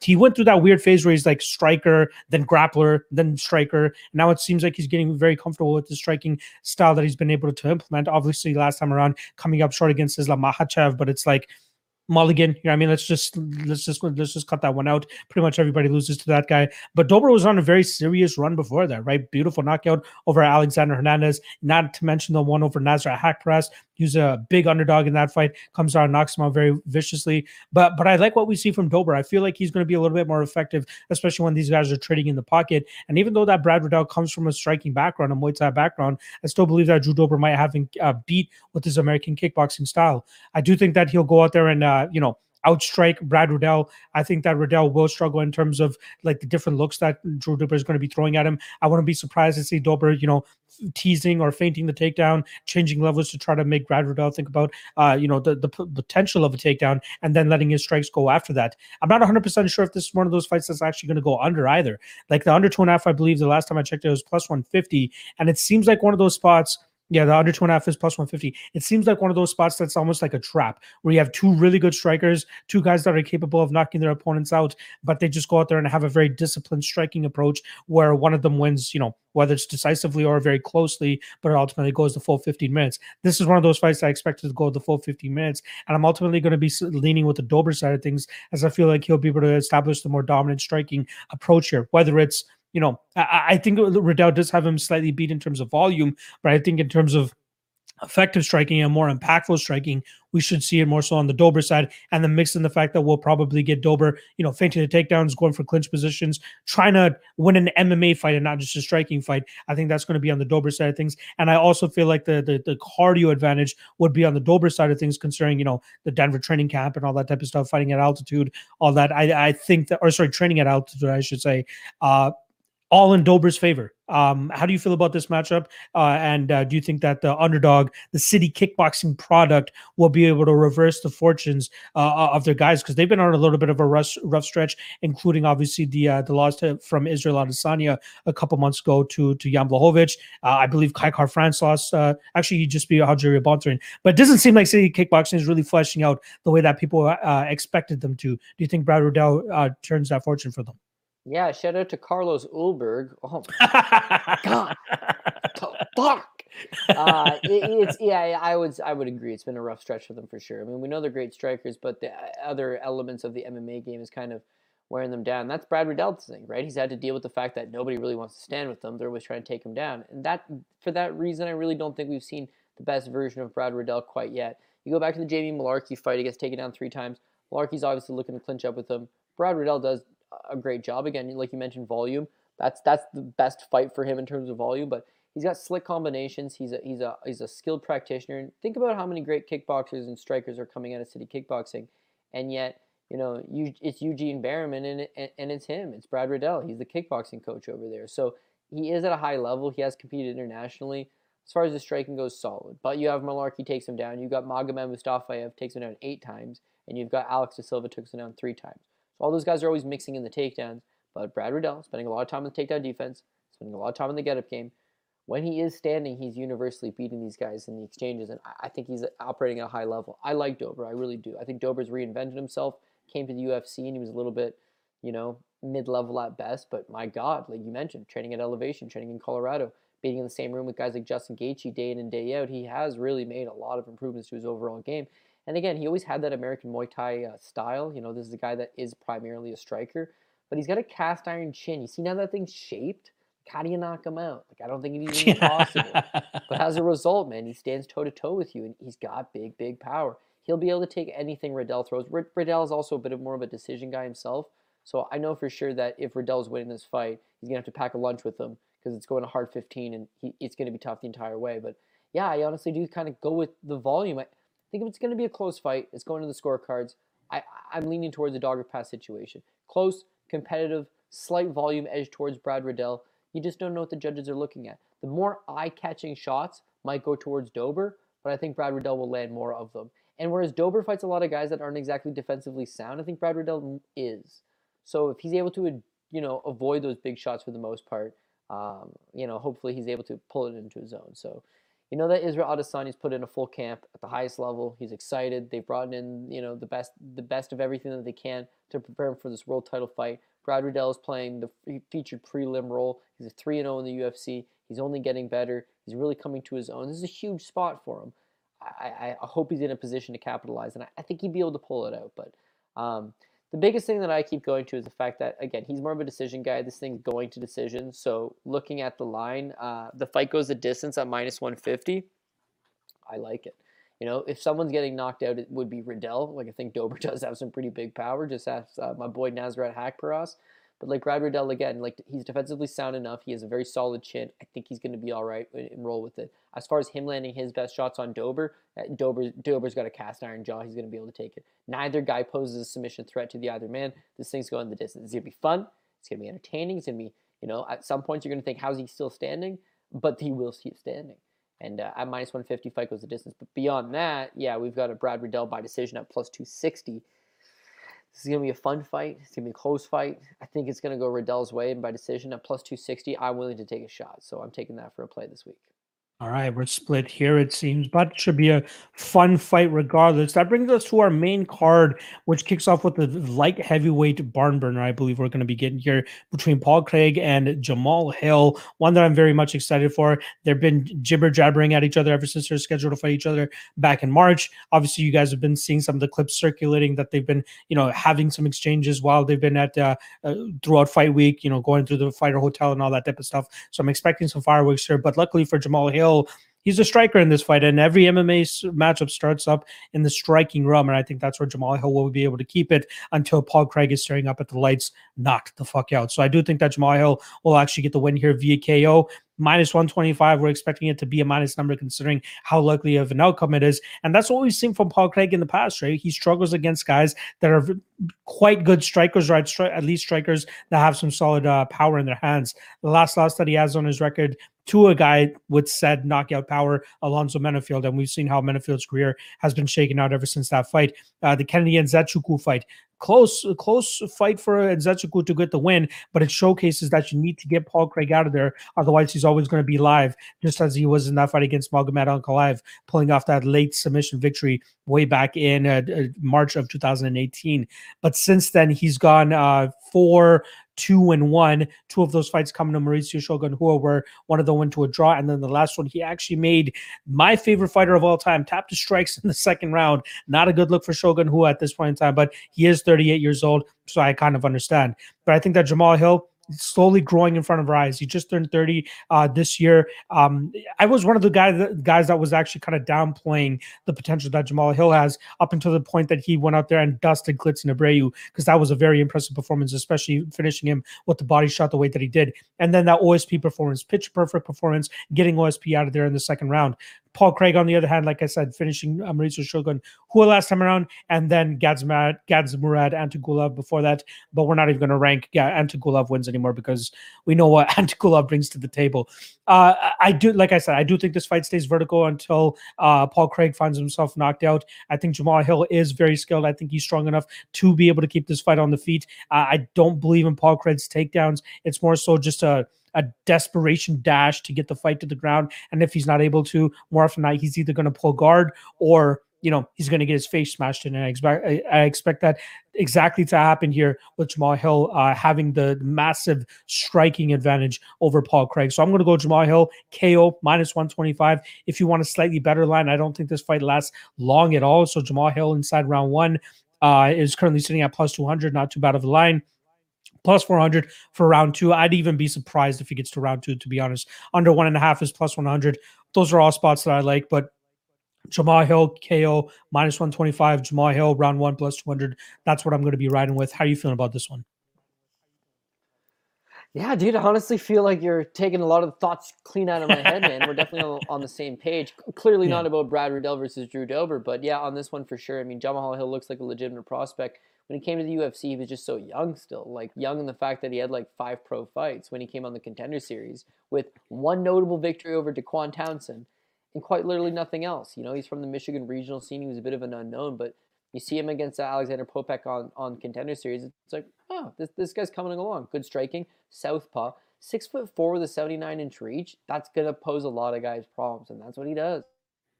To the UFC, and it's been the same thing. I mean, you stand you stand up with him, he's going to have a serious problem for you. The Klidson Abreu fight's impressive because first and foremost, look at look at Darko Stosic fight. He gives up six takedowns in that fight. His takedown defense does not look good. But one, Stosic is a big boy. Currently fights at 240 in uh, Poland. Looks pretty good. But uh, but in that fight, it's when he does get taken down, he gets back up. The Klidson Abreu fight, Klidson could have also taken him down, but before Klidson can even get going, Jamal Hill just sparks right through him. Now the UFC thinks enough of this guy to give him a fight with Ovince St. Preux, former world title challenger, guy with a name in the division, fought the who's who's of everybody. And uh, for the first time ever, OSP actually did miss weight in that fight, so probably an indication that OSP's best days are behind him. Plus, there was a rumor floating around he had an injury, but that's neither here nor there. Jamal Hill just cuts right through him. He had his way. OSP had absolutely nothing for him. So in this fight again, it's like you're not going to want to stand up with him. Paul Craig's definitely going to want to force the issue, take the fight to the ground. He does have opportunistic wrestling, and that he's willing to go in there and shoot that single leg. He's willing to clinch out with you and try to pull you to the ground, but he's just not strong enough to physically do it. If he was to get Hill down, I think Hill's getting back up, and if he fails to get Hill down, he's getting knocked out. So yeah, you look at Paul Craig's current resurgence, and it's like Vinicius Moreira, okay, okay, interesting. Shogun twice. One of them was a draw, by the way, because he lost two rounds but got a 10 8. Like, what? And uh, Gadzhimurad Antigulov, where he gets taken down and then throws up a triangle choke. But, like, that's not a really good four fight winning streak, man. That's that's not looking good as far as I'm concerned. I think Hill keeps his fight standing. Hill puts it on him. Hill knocks him out. You know, all the lines you mentioned are the, all the same ones I had, uh, which would be um, Hill by TKO, which is minus 120. And then uh, I, Hill by Craig with the under one and a half was a 100. What did you say Yeah. Hill straight up in round one was 200? Plus That actually probably makes more. Yeah, that probably makes a little more sense than the one and a half. But I thought at the very least, if Paul Craig just shot spam takedowns in that first round, he might last the first round. But in the second round, he's going to start getting tired from the spam takedowns and he's getting knocked out. So maybe he gets out of that first, but still hits the under one and a half.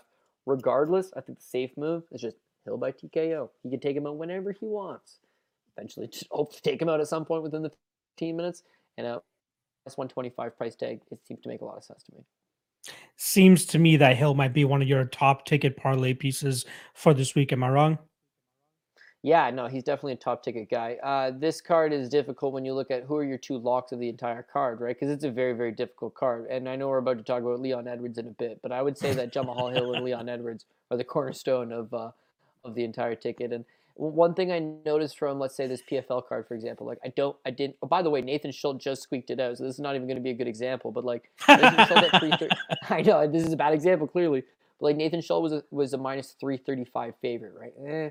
But Nathan Schultz by decision was plus one hundred five. It's like, Yeah. well, obviously, if he wins this fight, he's going to win a decision, right? So you got to sometimes improve the own line yourself.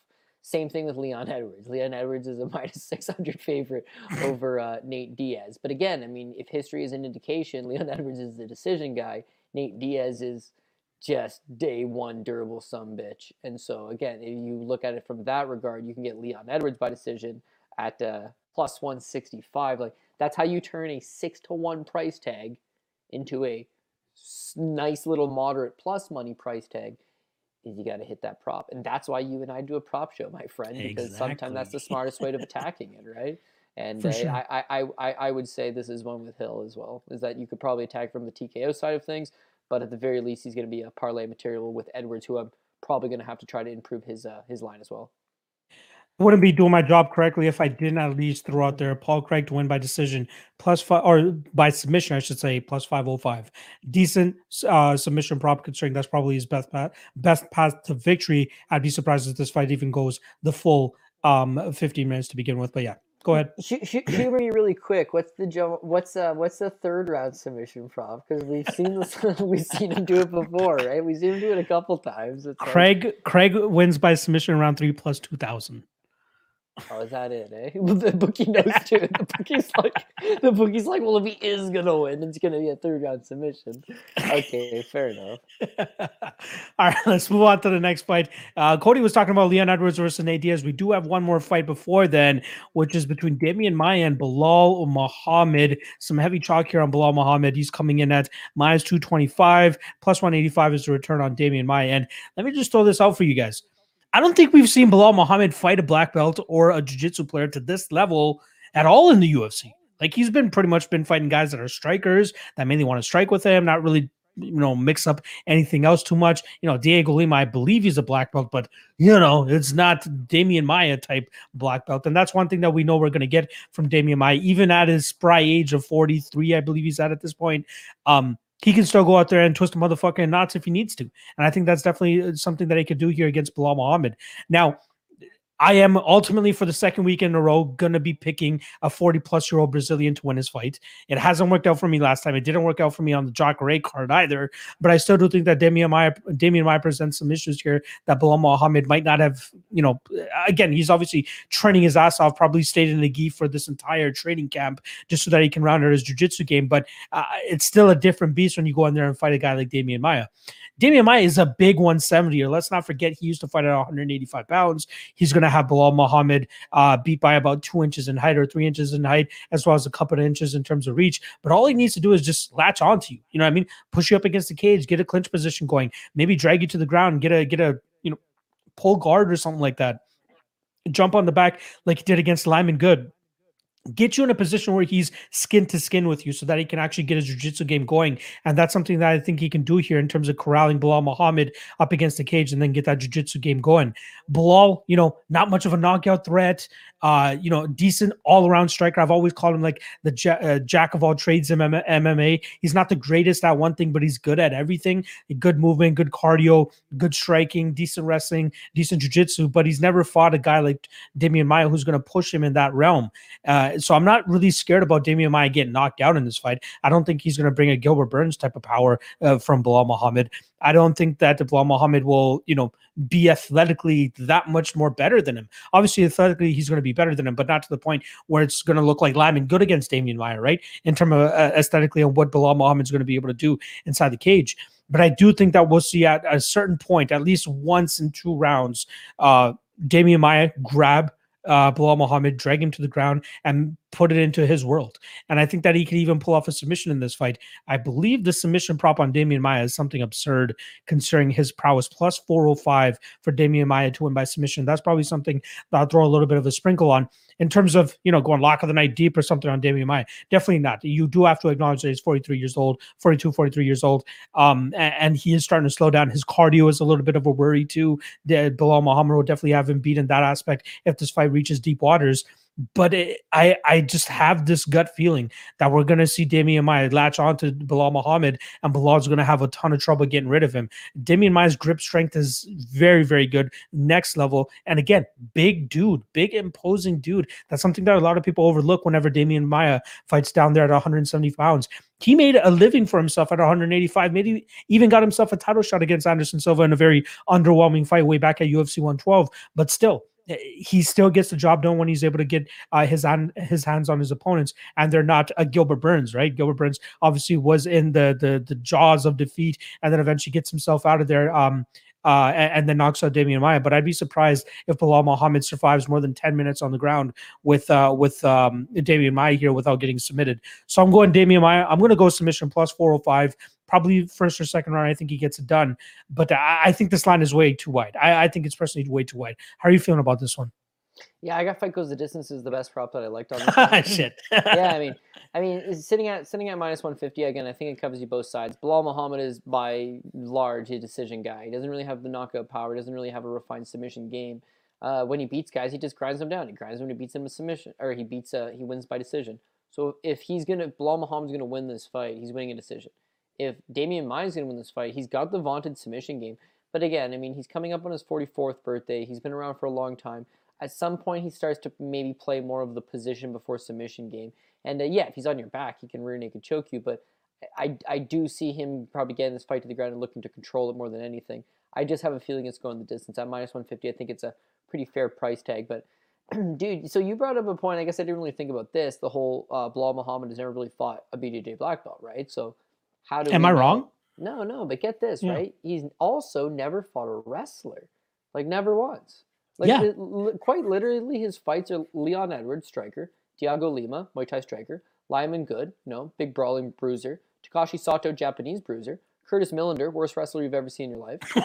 Jeff Jeff Jeff Neal is uh is, is pretty pretty one dimensional boxer for the most part. Chance Rencountre is a jiu-jitsu guy, but but not a good one like you're mentioning. Tim Means is a long rangey striker. Jordan Means is a long rangey striker. Randy Brown's a long rangey striker. Vicente Luque is a tight, compact Muay Thai stylist. Augusto Montaño was a boxer from Mexico. Alan Jouban's a pretty boy striker, right? Uh, Steve Carlisle, or Steve Carl, technically could wrestle a little bit. He was one of the former team captains at the ATT, but like that's a Titan FC fight five years ago. So his entire run in the UFC, not once has he ever taken on a guy with decent wrestling, and never once has he taken on a guy with good jiu-jitsu. So I can't actually tell you as if he's going to stuff these takedowns. He's been taken down twice in his UFC career. Once was by Jordan Mein, and I didn't really consider it much of a takedown. The second one was against Takashi Sato at the end of the second round, and his fight with Sato, and dude, he got taken down and he couldn't get back up against Sato. For it was like 45 seconds in the round, Yeah. ended, but all the same, it's like if Demian Maia's on top of you, he's going to give you a problem. And what it really comes down to is can can Belal Muhammad stuff the takedowns consistently? And because I haven't really seen anybody force that type of game plan on him, I just don't know. I don't really want to bet on. Cause, dude, I had Trinaldo last week too. So I, do I do I really want to bet on another mid 40 year old Brazilian? Maybe not. But I will give you one thing. Trinaldo gave his best effort. I can't Oh, fault yeah. him for that. I can't fault him for that. He looked in excellent shape. Dude, if I was in his shape as a 20 year old or a 25 year old, you know what I mean? I, I wouldn't even own shirts. Shirts? What are you talking about? I was shirtless all the time. This guy shredded up and he gave a full fledged effort. It just, He's just you know, a step slow, Falcao was that's the better it. man that night. Yeah.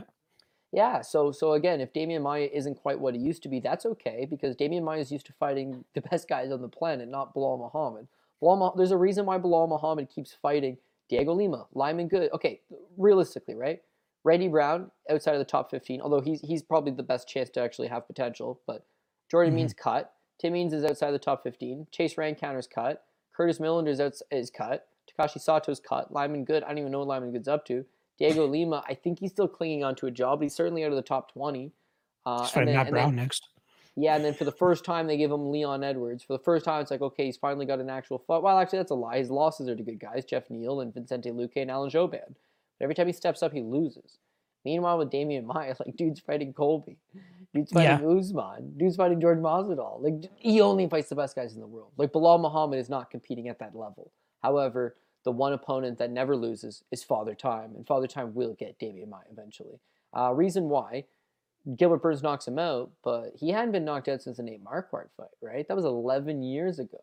You know, he walks into that straight punch from Nate Marquardt, and then That was crazy. yeah, he totally reshaped his striking game after that, and, and it has made a lot of strides into his striking game. But the fact that Burns knocks him out, you know, hey, it's MMA, it's gonna happen eventually. But maybe it is a sign that his best days are behind him.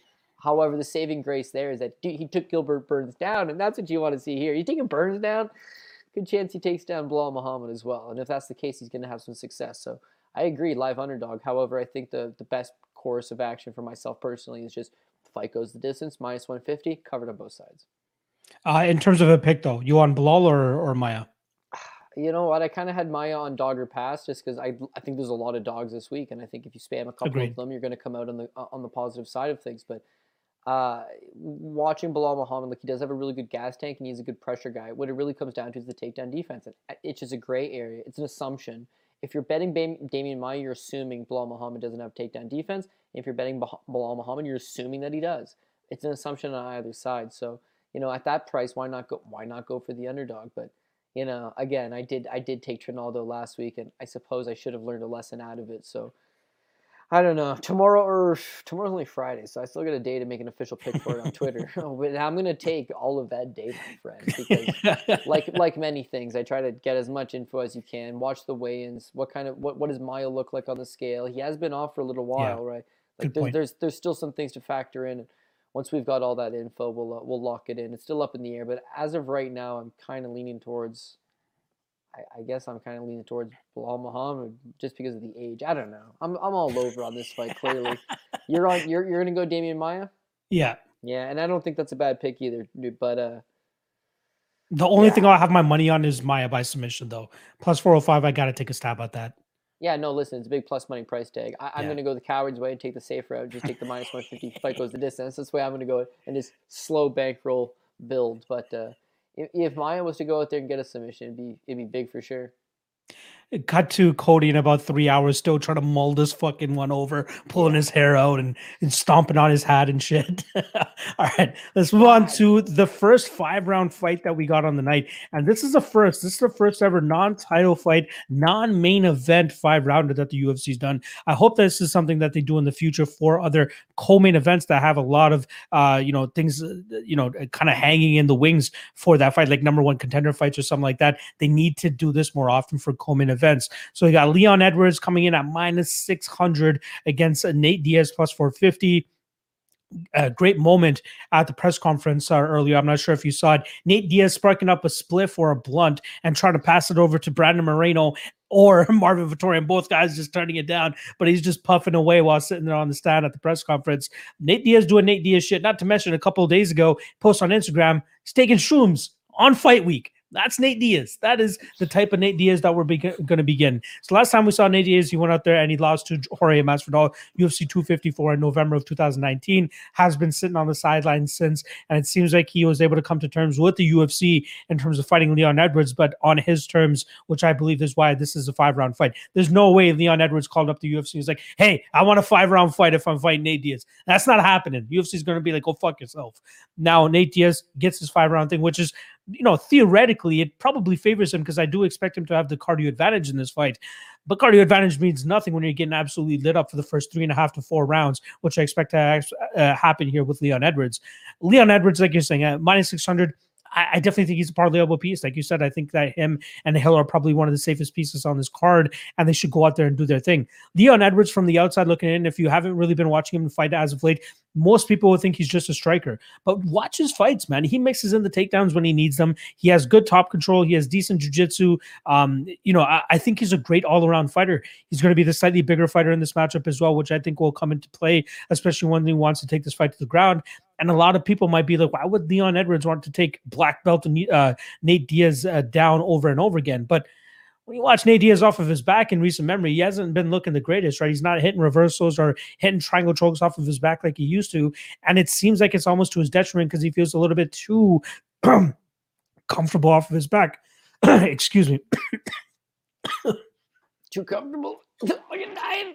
yeah. I think Nate Diaz is trying to get to yeah, me. dude, I just saying, he's got you in a what do you say, bro? He's a mind triangle. yeah. uh, but yeah, I think Kurt Pellegrino. Fuck you. Um, yeah, no, I think I think uh, Leon Cruz is here, man. I, I just don't see how Nate wins. Like, I'm trying to put myself in the in the mind frame of uh, Nate's coaches, but first I'd have to get baked as fuck to get to, to reach that level. But first and foremost, I think that the best way to win this fight is off of volume, right? Try to outbox Leon Edwards, try to outvolume him, try to you know push him into deep waters in the fourth and fifth round where you're the one in his face, not letting him breathe, not letting him get his game going. But then I just revert to Leon Edwards has that great takedown game where if he needs to, it bails him out. It could get him to the ground. It could get Nate Diaz fighting off of his back and throwing up meaningless submissions and not getting anything from those points. And that's where I think that Leon Edwards starts to, pull away in this fight. I see a lot of people, you know, throwing out the take of Leon Edwards by KO, you know, doctor stoppage. More often than not, you know, Leon Edwards likes to use his elbows. He'll cut up and slash up his opponents. And we know Nate Diaz, Nick Diaz, something that they're famous for is the scar tissue that they have on their face. So they open up a little bit easier. And there might be the doctor stoppage, like we saw last time around with uh, the Jorge Masvidal fight. But like, I, I don't want to get married to that narrative. I just think that Nate Diaz is still very durable. I think it's kind of up to the doctor's discretion on which doctor specifically looks at these cuts and determines whether it's it should be going on or not. And not to mention that that UFC 244 card happened in New York. We know New York is still trying to figure their shit out, and when it comes to MMA and and you know having their doctors educated on these types of things. So once he saw that cut, the guys like, "This is done. We don't need to see this anymore." Whereas a Vegas doctor might be like, "Oh, he's still okay." You know, we know the significance of this fight. Let's let it keep going. Which leads me to believe that we'll see Leon Edwards just grind this fight out. Uh, I think he's going to get at least two rounds in the bag off of grinding Nate Diaz out by taking him down, uh, landing some good shots from on top, keeping him down control time, and then another two rounds with at least striking, outstriking him, and getting his game going that way. So I do like Leon Edwards here. I do like Leon by decision, uh, which is currently sitting at uh, Edwards by decision plus 165. I don't mind that number. If you want to play this fight straight, I think that's the way to do it. I'd be surprised if there's a finish either way here, to be honest. Diaz durable is out. The last time we saw him get knocked out by a legitimate strike was Josh Thomson, close to what, eight years ago, seven years ago? It's been a long time since we saw him got knocked out. And then Leon Edwards, obviously, only one loss on his career. I believe it was that to uh, Kamaru Usman, got grinded out in that fight. Yeah, I like uh, Edwards here. Completely understand why he's minus 600 probably deserves to be even higher than that. But it's the Nate Diaz fandom and the love that continues to bring that number down to hover at that plus 450. So I'm going Edwards plus 165 via decision. How are you seeing this one? Hey, let's not forget about that time Claudio Silva beat Leon Edwards. What was going on there? Uh, oh yeah, two then, two losses. I apologize. Yeah, wow. I mean, since then he's really reinvented himself. I think Leon Edwards is one of the best guys of the division. Unfortunately, doesn't seem to have a brash personality, doesn't really seem to have some fight ending special move, and people just don't really seem to get behind him. But as far as the skill goes, dude, I really like what he brings to the table. He's got excellent punch selection, strike selection, good ring IQ, good cardio, good pace, good volume, takedown defense. I mean, outside of Kamaru Usman tossing him around, uh, he fits in pretty well. Just nobody really wants to fight him. The few times he does get a good step up in competition, I thought he's gone out there and he's looked uh, pretty good for the most part yeah, you can point out to little mistakes here and there. Let's say the third round against Gunnar Nelson, stuff like that. But I, I think he is progressing. It's just that you'd like to see him stay active, and because nobody wants to fight him, it's hard to stay active. It's hard to get that experience. It's hard to get that grinded. he goes out there and says, you know what? I'll fight Chimaev. Nobody's saying that. Nobody wants to fight Khamzat Chimaev. In fact, everybody says the same thing, like, well, uh, let him beat a ranked guy first. It's like, well, you're a ranked guy. Why doesn't he fight you? And they're like, oh, I mean, yeah, let him beat somebody ranked first. Is nobody wants to fight this guy, but Edwards, nobody wants to fight him. So he's like, I'll do it. So they book it. Gets canceled. So Edwards is like, I'll do it again. Okay, booked a second time, canceled. Third time, Edwards in, booked, canceled. Now the UFC's like, dude, you know what? We're really sorry. We're sorry that you've had three straight fights fall through. That we kept insisting on this matchup. That we kept booking it. That we can't even find someone to fight. We're sorry We'll give you the Nate Diaz treatment, which is just like half of the opponent that Chimaev is, and uh, three times the name. Everybody knows who Nate Diaz is. He fought Conor McGregor twice. He still stands to probably get a trilogy match. He's one of the most recognizable characters in the game. Him and his brother, they're personal fan favorites. And yet, with all of the reputation and all that that aura that they have surrounding them, uh, neither guy is operating at a world class level anymore. Like Nick was the better of the two brothers, in my personal opinion, and Nick just had shit go his way, but he also had an unwillingness or like a, a willing unwillingness. I guess he didn't want to learn how to wrestle. Did not want to learn how to wrestle, and as a result, he lost pretty much all of his pro fights outside of the Condit robbery from the takedown defense. It's like he just did not want to learn it. With Nate, it's like Nate has a little bit of judo in his game. Uh, when he takes on powerhouse wrestlers, again, he's going to get dumped. He's not going to be an elite at that level, but he stuck with it at least. Like Nick vanished, Nate stuck with it. Nate was not doing good. He missed weight against Rafael dos Anjos and then proceeded to get smashed up was kind of seeming like he had one foot out the door. And then uh, he beats on what Michael Johnson, grabs the mic, says, Conor McGregor, you stealing everything I work for. I'm gonna fight your ass. And then Rafael dos Anjos breaks his foot, and he does get the fight. And that quite literally changed the trajectory of his life. Now he's one of these I'll smoke a doob at the press conference and be like, I ain't fighting for anything less than a million dollars. It's like, where do you get off on this, dude? What have you actually done? But he has the win over Conor McGregor. Conor McGregor quite literally gave him red penny life because yeah. his career his career was not going particularly well until he scored that monumental upset and then uh, and then since then every fight he's had has been a money fight he gets a lot of money fights now because he has the reputation but leon edwards stands to steal that shine and that's what they need they need to uh, find a way to market leon edwards to the average person they haven't been able to figure it out yet and then whenever nate diaz would do exactly that this is supposed to be a competitive fight and yet it's a six to one play on leon edwards and nobody's disagreeing with the line so I'm going to have to agree. Now, uh, the point you make an excellent point about the, the, the, cut stoppage potential. You know, Nate Diaz does open a lot. Leon Edwards does have some nasty elbows inside the clinch. It's just five rounds. but again, I mean, are we in the business of betting on cut stoppages? Like, it is a rarity. It depends who the judge is or the who the ref is. It depends who the commission is. It depends how the flow of the the, the fight is. If it's a close fight, they don't stop it on cuts. If it's a three nothing route, a four nothing route, you ain't making a comeback. A little bit more. All those things are factoring in. But yeah, I, I can't bank on a cut stoppage. What I have to bank on is that Leon Edwards, just like he often does, go through the motions, you know, and outpoint this guy for a decision victory. Plus 165 Edwards by decision. I'm going to take that and then use Leon Edwards as a parlay material for Jamahal Hill. That'll be the basis of our top ticket this week. Yeah, I haven't seen as much like I, have never seen a, a, fight week where people are just hammering on a KO prop, hoping that there's going to be a cut stoppage. I had somebody even on my earlier stream saying, "I wish I could bet on Doctor Stoppage," and I'm like, "Have you? How long have you been watching MMA? Because Doctor Stoppage is pretty much KO.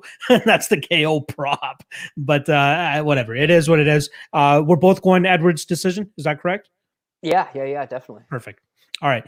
Uh, co-main event time, second five rounder of the card. We got Deiveson Figueiredo going up against Brandon Moreno for the second time. Like I said, they did fight back at uh, UFC 256 in uh, December. If you guys remember the circumstances leading up to that fight, they both fought at UFC 255, which was headlined by Figueiredo, where he was able to go out there and guillotine choke Alex Perez relatively quickly in their fight. And on the same card, Brandon uh, Moreno goes out there and wins TKO uh, via injury against uh, Mr. Brandon Royval with it was uh, Royval's shoulder that actually popped out, dislocated, and they stopped the fight. So luckily for both of them, they come out relatively unscathed in their fights, and they're able to take uh, the short notice uh, fight uh, to to headline the, the following pay per view. I still can't remember which fight was actually supposed to headline UFC 256, but it falls out in steps Deiveson and Moreno, and they delivered to us one of the fights of the year. Amazing back and forth fight. A lot of high intensity moments. We get a point taken away from Deiveson in the second round, or sorry, the third round due to a uh, low blow. Uh, I thought that was a little bit too quick of a trigger to take away a point, and if that had not happened, Oh, who knows if we even get this rematch here? You get Deiveson Figueiredo winning that fight 48 47 on most cards if that point doesn't get taken away. But close fight, probably the closest we've ever seen somebody uh, to defeat Figueiredo, uh, other than uh, Jussier Formiga, who's the only other person to beat uh, Deiveson. But great, great game plan from Moreno, right? Uh, great job staying in uh, Figueiredo's face when he's able to, landing a couple takedowns, stealing at least two rounds there. But that Deiveson Deiveson like stalker fight approach is so tough to deal with, especially with the amount of power that man possesses in his hands and his kicks as well. Uh, he's pretty much a, a, cat when it comes to being uh, taken down. He's right back to his feet. There were some moments of success for Moreno in terms of holding down Figueiredo in that fourth round, but then we saw Figueiredo respond with a very strong fifth round, where it seemed like the output and the activity did seem to wane for Moreno, and Figueiredo was able to take advantage of that, ultimately coming out with a draw. But I do like what we see from Figueiredo still. Now, both guys are going to get full training camps compared to the abbreviated training camps they were forced to take uh, leading up to their first fight. So I'm expecting to see a better version of both fighters. However, I do think that it's going to be Deiveson that still comes out with his hand raised. I'm seeing some people taking the plus 200 shot on Deiveson to win inside the distance. I think that's that that's a tough look given that Moreno is a very durable opponent. I think if it does come, it will probably be a Figueiredo club and sub, but I still do not have too much uh, confidence in that spot. The spot that I'm looking at the most are the overs. You know, this is, I'm, I'm, taking the Cody approach here as I do think that this fight does go the full uh, 25 minutes. Over one and a half minus 250, over two and a half minus 150. Uh, sorry, minus 250 minus 150, over three and a half, minus 115, over four and a half, plus 110, and fight goes to decision at plus 110. Uh, fight goes to decision plus 110 is probably the best spot in my opinion. Uh, in my opinion, I think it's Deiveson that's going to get his hand raised as well. Uh, Figueiredo by decision plus 300. I like that number a lot. I expect him to land the bigger bombs, the more impactful shots, uh, cage control, you know, setting the pace for the majority of the fight. And uh, I think that Moreno's durability will come through for him. But unfortunately, I don't think that Moreno will get his hand raised. I'm going Figueiredo. How are you seeing this one?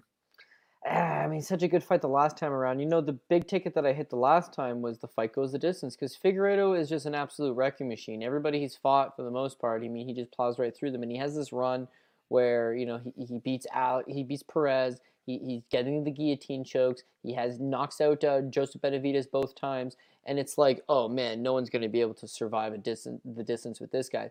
But Brandon Moreno is just super super durable. He's one of these guys that has an excellent chin. He's got great cardio. I mean, he's always when he was training in the states, he was at Colorado at elevation, and when he's training in Mexico, he's in Mexico City, which is actually higher uh, elevation than Colorado. So he's got great, um, good cardio, and he's still a young guy. He's still improving. He's still making those improvements. So I really thought that even if Figueiredo wins the fight, I really thought Brandon Moreno would be able to last rounds, and I'd be able to hit a plus money decision prop, and that's exactly what we got. However, what a sweat the entire time because Crazy. he had to put that Mexican chin on display.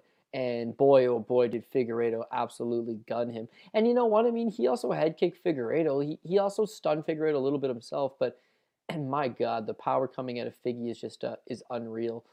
The thing is, is that Moreno did a really good job in that fight. So the reason why it's a draw is because of the point deduction. But the reason why there's a point deduction is because Deiveson Figueiredo is a cheater. I mean, he cheats in the majority of his fights, but this one's no different. He grabs the cage, he eye pokes him, and he kicks him in the groin. It's the perfect trifecta, and he loses a point. But he's fatiguing. The first two rounds, he looks pretty good. Commentators got it split 1 1 apiece going into the third.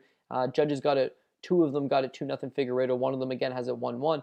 But it was competitive in those early portions, is that I got the sense that Figueiredo was beating him. Third round's Figgy's best round. You know, he absolutely beats him up, but he loses the point. And then fourth and fifth, he's tired. And that's kind of the one knock on him is that he's the biggest flyweight you've ever seen in your life. And that making that 125 pound limit has been very tough on him. He actually missed weight in a UFC title fight against Joseph Benavidez the first time. Who misses weight in a title fight? It became a non title affair because he missed weight. That's why the rematch had to go on. It's like, he, you, should be the champion. You just knocked the guy out. And yet we can't present you with the title, so run it back. Now he does make the weight. He has been making weight. But there's no doubt about it that he's a big guy. He's also 32 years old. He's not getting any younger. Making weight is not going to get any easier. And every time you drop down one of these big weight cuts, it does wreak havoc on the body. So going into the fourth and fifth round, I almost feel like maybe it was the weight cut. Maybe it's that he doesn't usually have to go into those rounds. Maybe it's that it's just he throws so much power into everything he does. But he, he gets tired, and that's what allows Brandon Moreno to kind of, kind of take over. Moreno also had a lot of success with the wrestling. The thing is, is that once he would get the fight to the ground, he just had no ability to hold Figueiredo down. So Figueiredo would just use his feet, push off the hips, stand back up, and it kind of nullifies that the, the wrestling that Moreno did. Later in the fight, he would have more success with the takedowns, more success with top control because again you got Figueiredo tiring. So now that you run it back, I think you've got Brandon Moreno has seen all of Figueiredo's best punches. He's felt all of his best punches. He's seen it all before, but he's also got that growing self-confidence of I've been 25 minutes with you. I know I can handle all of your heat. I know I can take you down, and I know I can hurt you back. His jab was money that last fight because the way Figueiredo fights both of his hands so low, coming forward with you, almost borderline reckless. That uh, that that that jab is there to land, and Moreno does an excellent job. He just needs to make slight adjustments, and he could be competitive again. But I mean, I I, I guess I'm leaning towards Brandon Moreno. My pick is going to be Brandon Moreno. I know a lot of people are Figueiredo. I know that's not the popular opinion. I'm going to take a lot of heat on it. And if Figueiredo goes out there and ices him, I'm going to take a tremendous amount of heat on it. But I got to go with how my gut instinct feels on it. But again, if we're in the business of keeping this safe, not how I feel, not how I feel personally. It's not how you know somebody else feels personally. It's about what what what's the best prompt, what's the best prop approach, what's the safest way to go that way.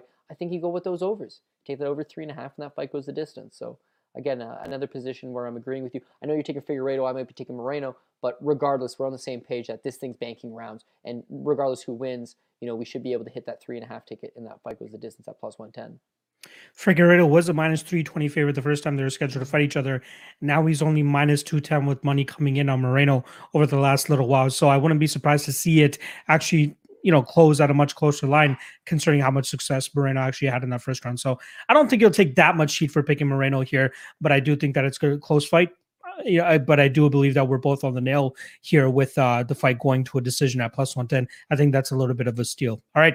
That brings us to our main event. Do want to remind you guys if you guys are in the chat, please do hit that like, hit that subscribe, and then obviously go check out Cody's channel as well, CJ MMA. The link is in the description below. Click that link and then click subscribe. And then while you're at it, after this stream is done, go check out his Bellator 260 preview, which he dropped earlier today, and get ready for the fights tomorrow. All right.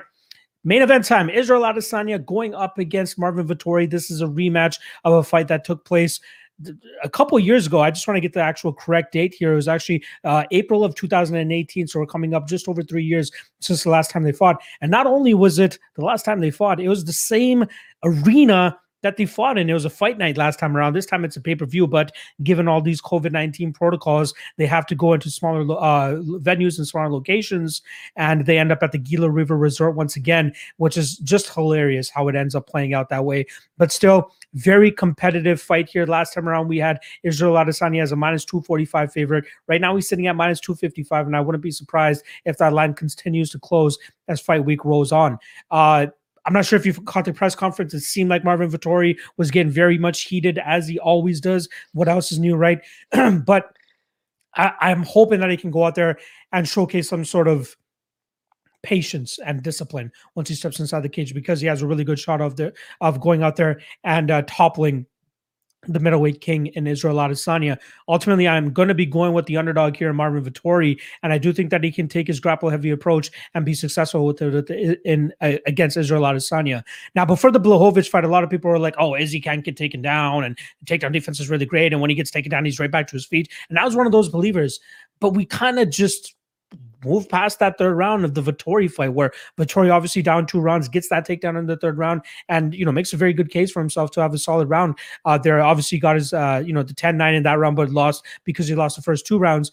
Um, but I think he will be successful enough in terms of taking what Adesanya dishes to him in those first two rounds and then landing takedowns later that this fight goes, a la Jan Blachowicz. Now, Blachowicz, obviously a 205er, a much bigger fighter and stronger fighter than Israel Adesanya, but good Lord, is Marvin Vettori big and strong, much bigger and stronger than he used to be when they fought three years ago. Shout out to whoever was uh, his nutritionist is because they're doing some good work with him. But I, do think that Vettori will have the advantage in terms of being the stronger guy, which will allow him in part to take this fight to the ground. Um, the the one thing that Adesanya does very well and gets his opponents to to fear is his feints, right? That's something that Blachowicz was biting on very hard. Marvin Vettori was biting on very hard earlier in their fights. But then as the fight started to wear on, they started to not give a fuck about it as much. They started getting their own combinations off, and then they started closing their distance and started dragging the fight to the ground. Luckily for Jan Blachowicz, he still had another two more rounds to go compared to Marvin Vettori, who only had the third round. That's it. Now he has an extra two rounds to go out there and implement a similar game plan that he did in the first fight, try to replicate what Jan Blachowicz did, and I think he'll be successful in doing so. I think Vettori is very durable. He can take a punch. As long as Adesanya doesn't go out there and uh, chase a game plan similar to what he did against Paulo Costa, which was beat up that calf, debilitate the forward movement and the power that's going to be coming his way, he should go out there and you know light up Vettori with with that calf kick and then let his hands go after that. But I think that Vettori is going to be prepared for that. You know, training under Rafael Cordero. Not to mention the last time that he fought Adesanya, that I believe that was his first full camp at Kings MMA. Now he's had several training camps, comfortable, cozy, and cushy over there with Rafael Cordero, and I think that's going to be a big part for him to go out there and be comfortable fighting you know, uh, in the U.S. where he lives now, where he's training full time, and then obviously uh, being on the win streak that he's currently on, all the motivation to go out there and um, land the takedowns and, and, grind this fight out. So I'm going Vettori. I'm going Vettori by decision. I do see this one ranking up rounds. Uh, I, I, don't see a finish coming from either side. I'd be very surprised if there's a finish on either side, as both guys are quite durable. So Vettori by decision is currently sitting at plus 405. Give me some of that because that's what I like. I think Vettori grinds this one out and being the bigger, stronger guy. I don't know what your take is on this. Are you on the Vettori side or are you on the Israel Adesanya side? Yeah, I got Marvin Vettori as well. Honestly, I oh think that, shit. Yeah, I think okay. there's going to be at the very least one and new. I don't think Figueiredo and Iz- Izzy are both going to go retain, and I know that they're the most popular guys. I mean, everybody I see, I don't want to say casual. I hate the word casual, just it gets thrown out so much. But just like uh, the the the average fight fan loves Israel Adesanya. They know Figueiredo. They're both champions. They're both recognizable. They're both guys that you know uh, have a good reputation within the company. They're exciting fighters. They naturally get uh, the the gravitational pull, and the line kind of suggests a reflection of that. The last time Vettori fought him, it was close, and that it was it should have been a split decision, but he still won that third round. He uses wrestling, and the thing that people forget is that Marvin Vettori was 24 years old when he fought him the first time. It was a 28 year old versus a 24 year old. So, yeah. as far as I'm concerned, it's like there's a lot of room for progression. He was also training out of Italy and had just made it stateside, as you mentioned.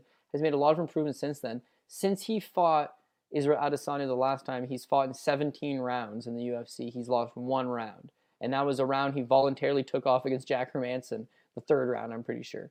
It's like he, he's looked near flawless. He's made improvements everywhere. And I think uh, you mentioned the King, King's uh, MMA Rafael Cordero connection. I think that's an excellent thing because Rafael Cordero is a man genius. I think we can all agree with that. Rafael Cordero takes a welterweight. Okay, he takes a welterweight who's ballooned up to 185 pounds, is five foot nine, and is no world is going to outstrike Israel Adesanya. Named Kelvin Gastelum, and fuck man, like stretches him to the end, going into the fifth round. It's two two. You know, hurts him with a head kick of all things. Like Rafael Cordero's made a game plan for this man before. He knows how to pressure him, and he's an excellent striking coach. So I think he'll have Vettori. Vettori's not going to go out there necessarily outstrike Israel Adesanya. It's just be smart enough, mind your p's and q's long enough to stay safe, and then he's got to shoot those takedowns. Now, Vettori wasn't a guy that would wrestle a whole lot. You know, maybe shoot one, two takedowns at the very most. Can he wrestle? Maybe, but not something that he was using a whole lot. Now, going into the Kevin Holland fight, I was very adamant he's going to wrestle. He can wrestle. He knows that's the easiest path to victory against Kevin Holland. He'll take it. People disagreed, but he goes out there and he shoots nine takedowns. As a result, he doesn't land any significant strikes for the most part. It's pretty low output in that regard, but he does a rinse and repeat with the wrestling. So you see him in the Hermansson fight land like 160 significant strikes. And in the very next fight, you know, just goes balls to the walls with the nine takedowns. It's like he, he is versatile, he is well rounded, and it all depends on what's the winning game plan. So how do you beat Israel Adesanya? Well, striking him is not going to be your best path to victory. You can strike with him, just like Jan did, just like Kelvin Gastelum did, but for the most part, he's just too fluid as a as a counterpuncher, too long and rangy. But what Marvin does well is that he backs guys up. You know, he comes through the pocket, he's hittable, but he's got a great chin on him. He'll have to take a punch to give a punch, but it's all about closing that gap, getting this guy against the cage, and hopefully peeling him to the ground. Now, again, you're going to be in the same boat as me. We're going to take a lot of flack on the Vettori pick. It's just what it is. Israel Adesanya is a fan favorite, and uh, you know he's he's got a pretty rabid fan base. The biggest thing though is if you don't feel comfortable on either side, Adesanya or on Marvin Vettori, yeah, and we're hitting these overs. We're hitting the over two and a half, three and a half, four and a half, and fight goes the distance. So two and a half is chalky, obviously it's minus 220. The three and a half is minus 160. The four and a half is, is minus 135. And the fight goes the distance is minus 130. So again, when you look at Israel Adesanya, he's extremely durable, right? Who has finished him in the UFC? Effectively a nobody. Uh, Jan Blachowicz is the light heavyweight champion. Izzy weighs on the scale at 200 pounds. Doesn't even show up at 205. You know, it still goes five rounds with Jan. And Jan's actually not traditionally a power puncher, but boy, oh boy, that guy's power has been translating lately. Uh, as far as his kickboxing career goes, I mean, yeah, I mean, he gets knocked out by Alex Pereira, one of the greatest kickboxers to walk the planet in a very long time. You know, it's no shame. His durability is not a question. Marvin Vettori's durability is, again, not a question.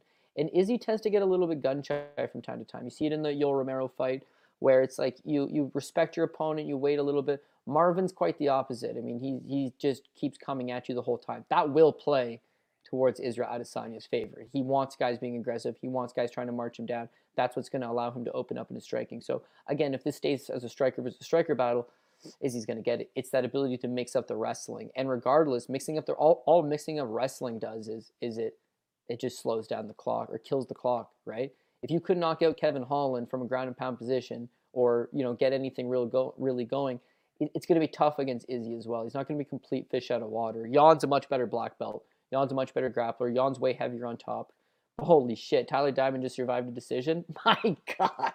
Sorry, man. If I kept looking down, win? like, no, fuck no, he didn't oh, win. Okay, but but but yeah, but I had Luke Kane by decision. Again, I tried to impl- in, improve the 325. They should they could have stopped it in the second, dude. He got absolutely thrashed. I kept looking down, like, why do I do this to myself? why why didn't I just bet it straight up? And he was parlayed anyways. Like, why why yeah. do I chase this stupid fucking decision, bro? After I just finished telling you earlier in the show, like, sometimes you got to improve the price. I was like, why do I take my own advice? And yeah. uh, holy shit, dude, he's got heart anyways. regardless, uh, heart is the key, and heart will get you rounds. And rounds, as you can tell, I'm a, I'm a over better. Um, yeah, I think when you got two guys that are durable, they've been in there with each other. It's world class fighting. Five rounds to work with. Neither guy's going to be, you know, uh, overly anxious to go out there and get the job done too fast. I think we're going to bank some rounds. Marvin seems like he's just frothing at the mouth, and he's a crazy person. You know, he's going to want to engage, but ultimately, once you get in there and you start exchanging punches with the guy. Uh, you know you figure out pretty quick that you, you need to respect him yeah, it seems like they were really going at it at the press conference as well. Both guys very well. I'd say Marvin more than anything. That guy just has his case of roid rage, if anything. But hopefully he's able to channel it inside that cage and keep his calm because he's going to definitely be, need to be very disciplined against a martial artist like Israel Adesanya. But I'm glad that we're both on the same side here. Marvin Vettori thinking that he has a shot to go out there and topple the middleweight king in Israel Adesanya. So we should get at least one and you this weekend. Uh, plus 405 for Vettori decision me likey. That's that's the prop that you're on as well, right? Yes, yeah, I got uh, Perfect. Vettori by decision, and I got those over two, three, four, and fight. Fight goes the distance. Beautiful. All right, let's move along into our three best prop bets for the card. I will say this I do not have the cast for tomorrow's uh, Ultimate Weigh-In Show finalized yet. I do have two guys ready to go. One just dropped out on me last minute, so I'm going to be scrounging to get that last f- spot filled in time for tomorrow's Ultimate Weigh-In Show. Once again, that goes down at 9 p.m. Eastern tomorrow night. We'll be going over the card one last time to give you guys our best bets and thoughts. Not to mention, we finally got the weigh-ins in mind, and we'll see how everybody looks on the scales and if that pushes us in one direction or the other. So once again, 9 p.m. Eastern tomorrow night, the Ultimate Weigh-In Show. All right, let's get into the three best prop bets. Excuse me.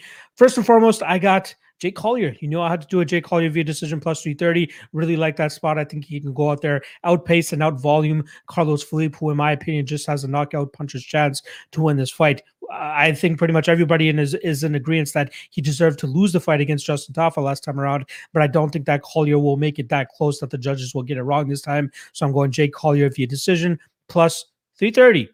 Next up, I got uh, uh, Jamahal Hill via KO at minus 125. I think this is one of the best spots on the card. I know it's not a plus money prop like you guys are used to seeing from me, but it's hard to, uh, look past this one because I do think that Hill gets this fight done pretty easily. And lastly, Got to go with Marvin Vettori via decision, like I just said, plus 405. I think that's a very good line. I see this fight going the full distance. Uh, I think both guys are quite durable, but I think it's going to be the grapple heavy approach from Marvin Vettori. He might not be successful with it in all five rounds, but I think he'll be able to at least squeak out three of those rounds with the grapple heavy approach. And that's all we're going to need to cash that plus 405 ticket. Uh, Cody, you're up next, my brother. Yeah, well, it's so nice. We gotta say it twice. Hill by KO minus 125. I mean, yeah, dude. Southpaw, okay, he's this 6'4, 79 inch reach Southpaw stance. That in itself is gonna give a lot of people a lot of problems. And Paul Craig is gonna be one of those guys. So uh, it feels good when we both agree on the same page. And the biggest thing for me, again, I'm a decision kind of guy. So when I'm taking a TKO prop, I really think this guy's icing him.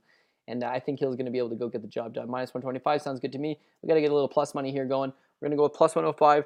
Uh, Peterson versus Hooper fight goes the distance. Again, I actually really like this one. Peterson is more of a decision guy on a regular night, and Hooper is kind of falling into the decision category too. He does have that sneaky submission game, but he's not submitting Peterson for my money. Peterson black belt, and uh, I just don't think that either guy's got really the stopping power to knock each other out. So I, I, I suppose, I mean, the play is Peterson. I suppose Hooper could pull it off, but in either scenario, the guy's winning by decision. So that fight goes the distance at plus 25. Me likey. Uh, this third one, which is again why I love doing the show with you, you got me rethinking it. However, 260, 260 is a nice enough price tag. If I was going to replace it, I would replace it with Leon Edwards by decision at plus 165.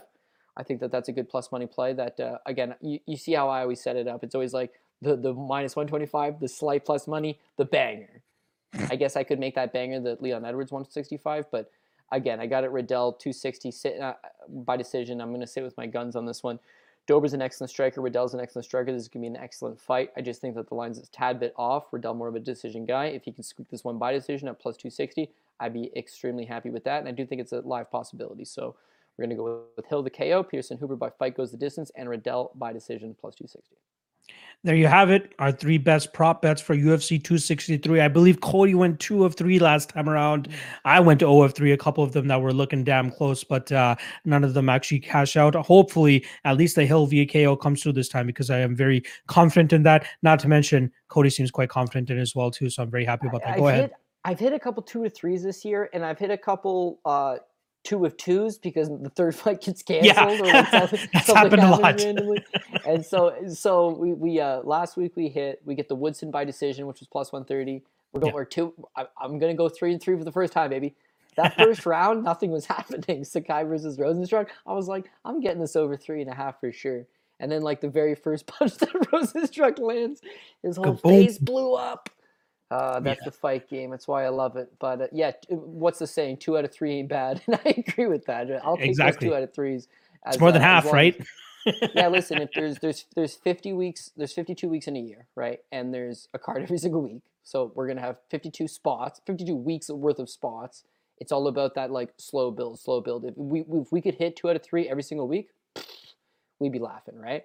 Uh, Absolutely. But what I love about your strategy is you don't actually have to hit two out of three because you, you hit these like six to one, seven to one. You know, like if you can get a Mano Mario second round TKO at eight to one. Well, you theoretically you don't even have to hit a ticket for the next two three weeks. Exactly. So uh, I think the balance between us on the slow grind, on the slow grind, and uh, and you hit these banger of tickets. Fuck, it's been a good balance, man. So love doing the show with you, brother. Always a pleasure.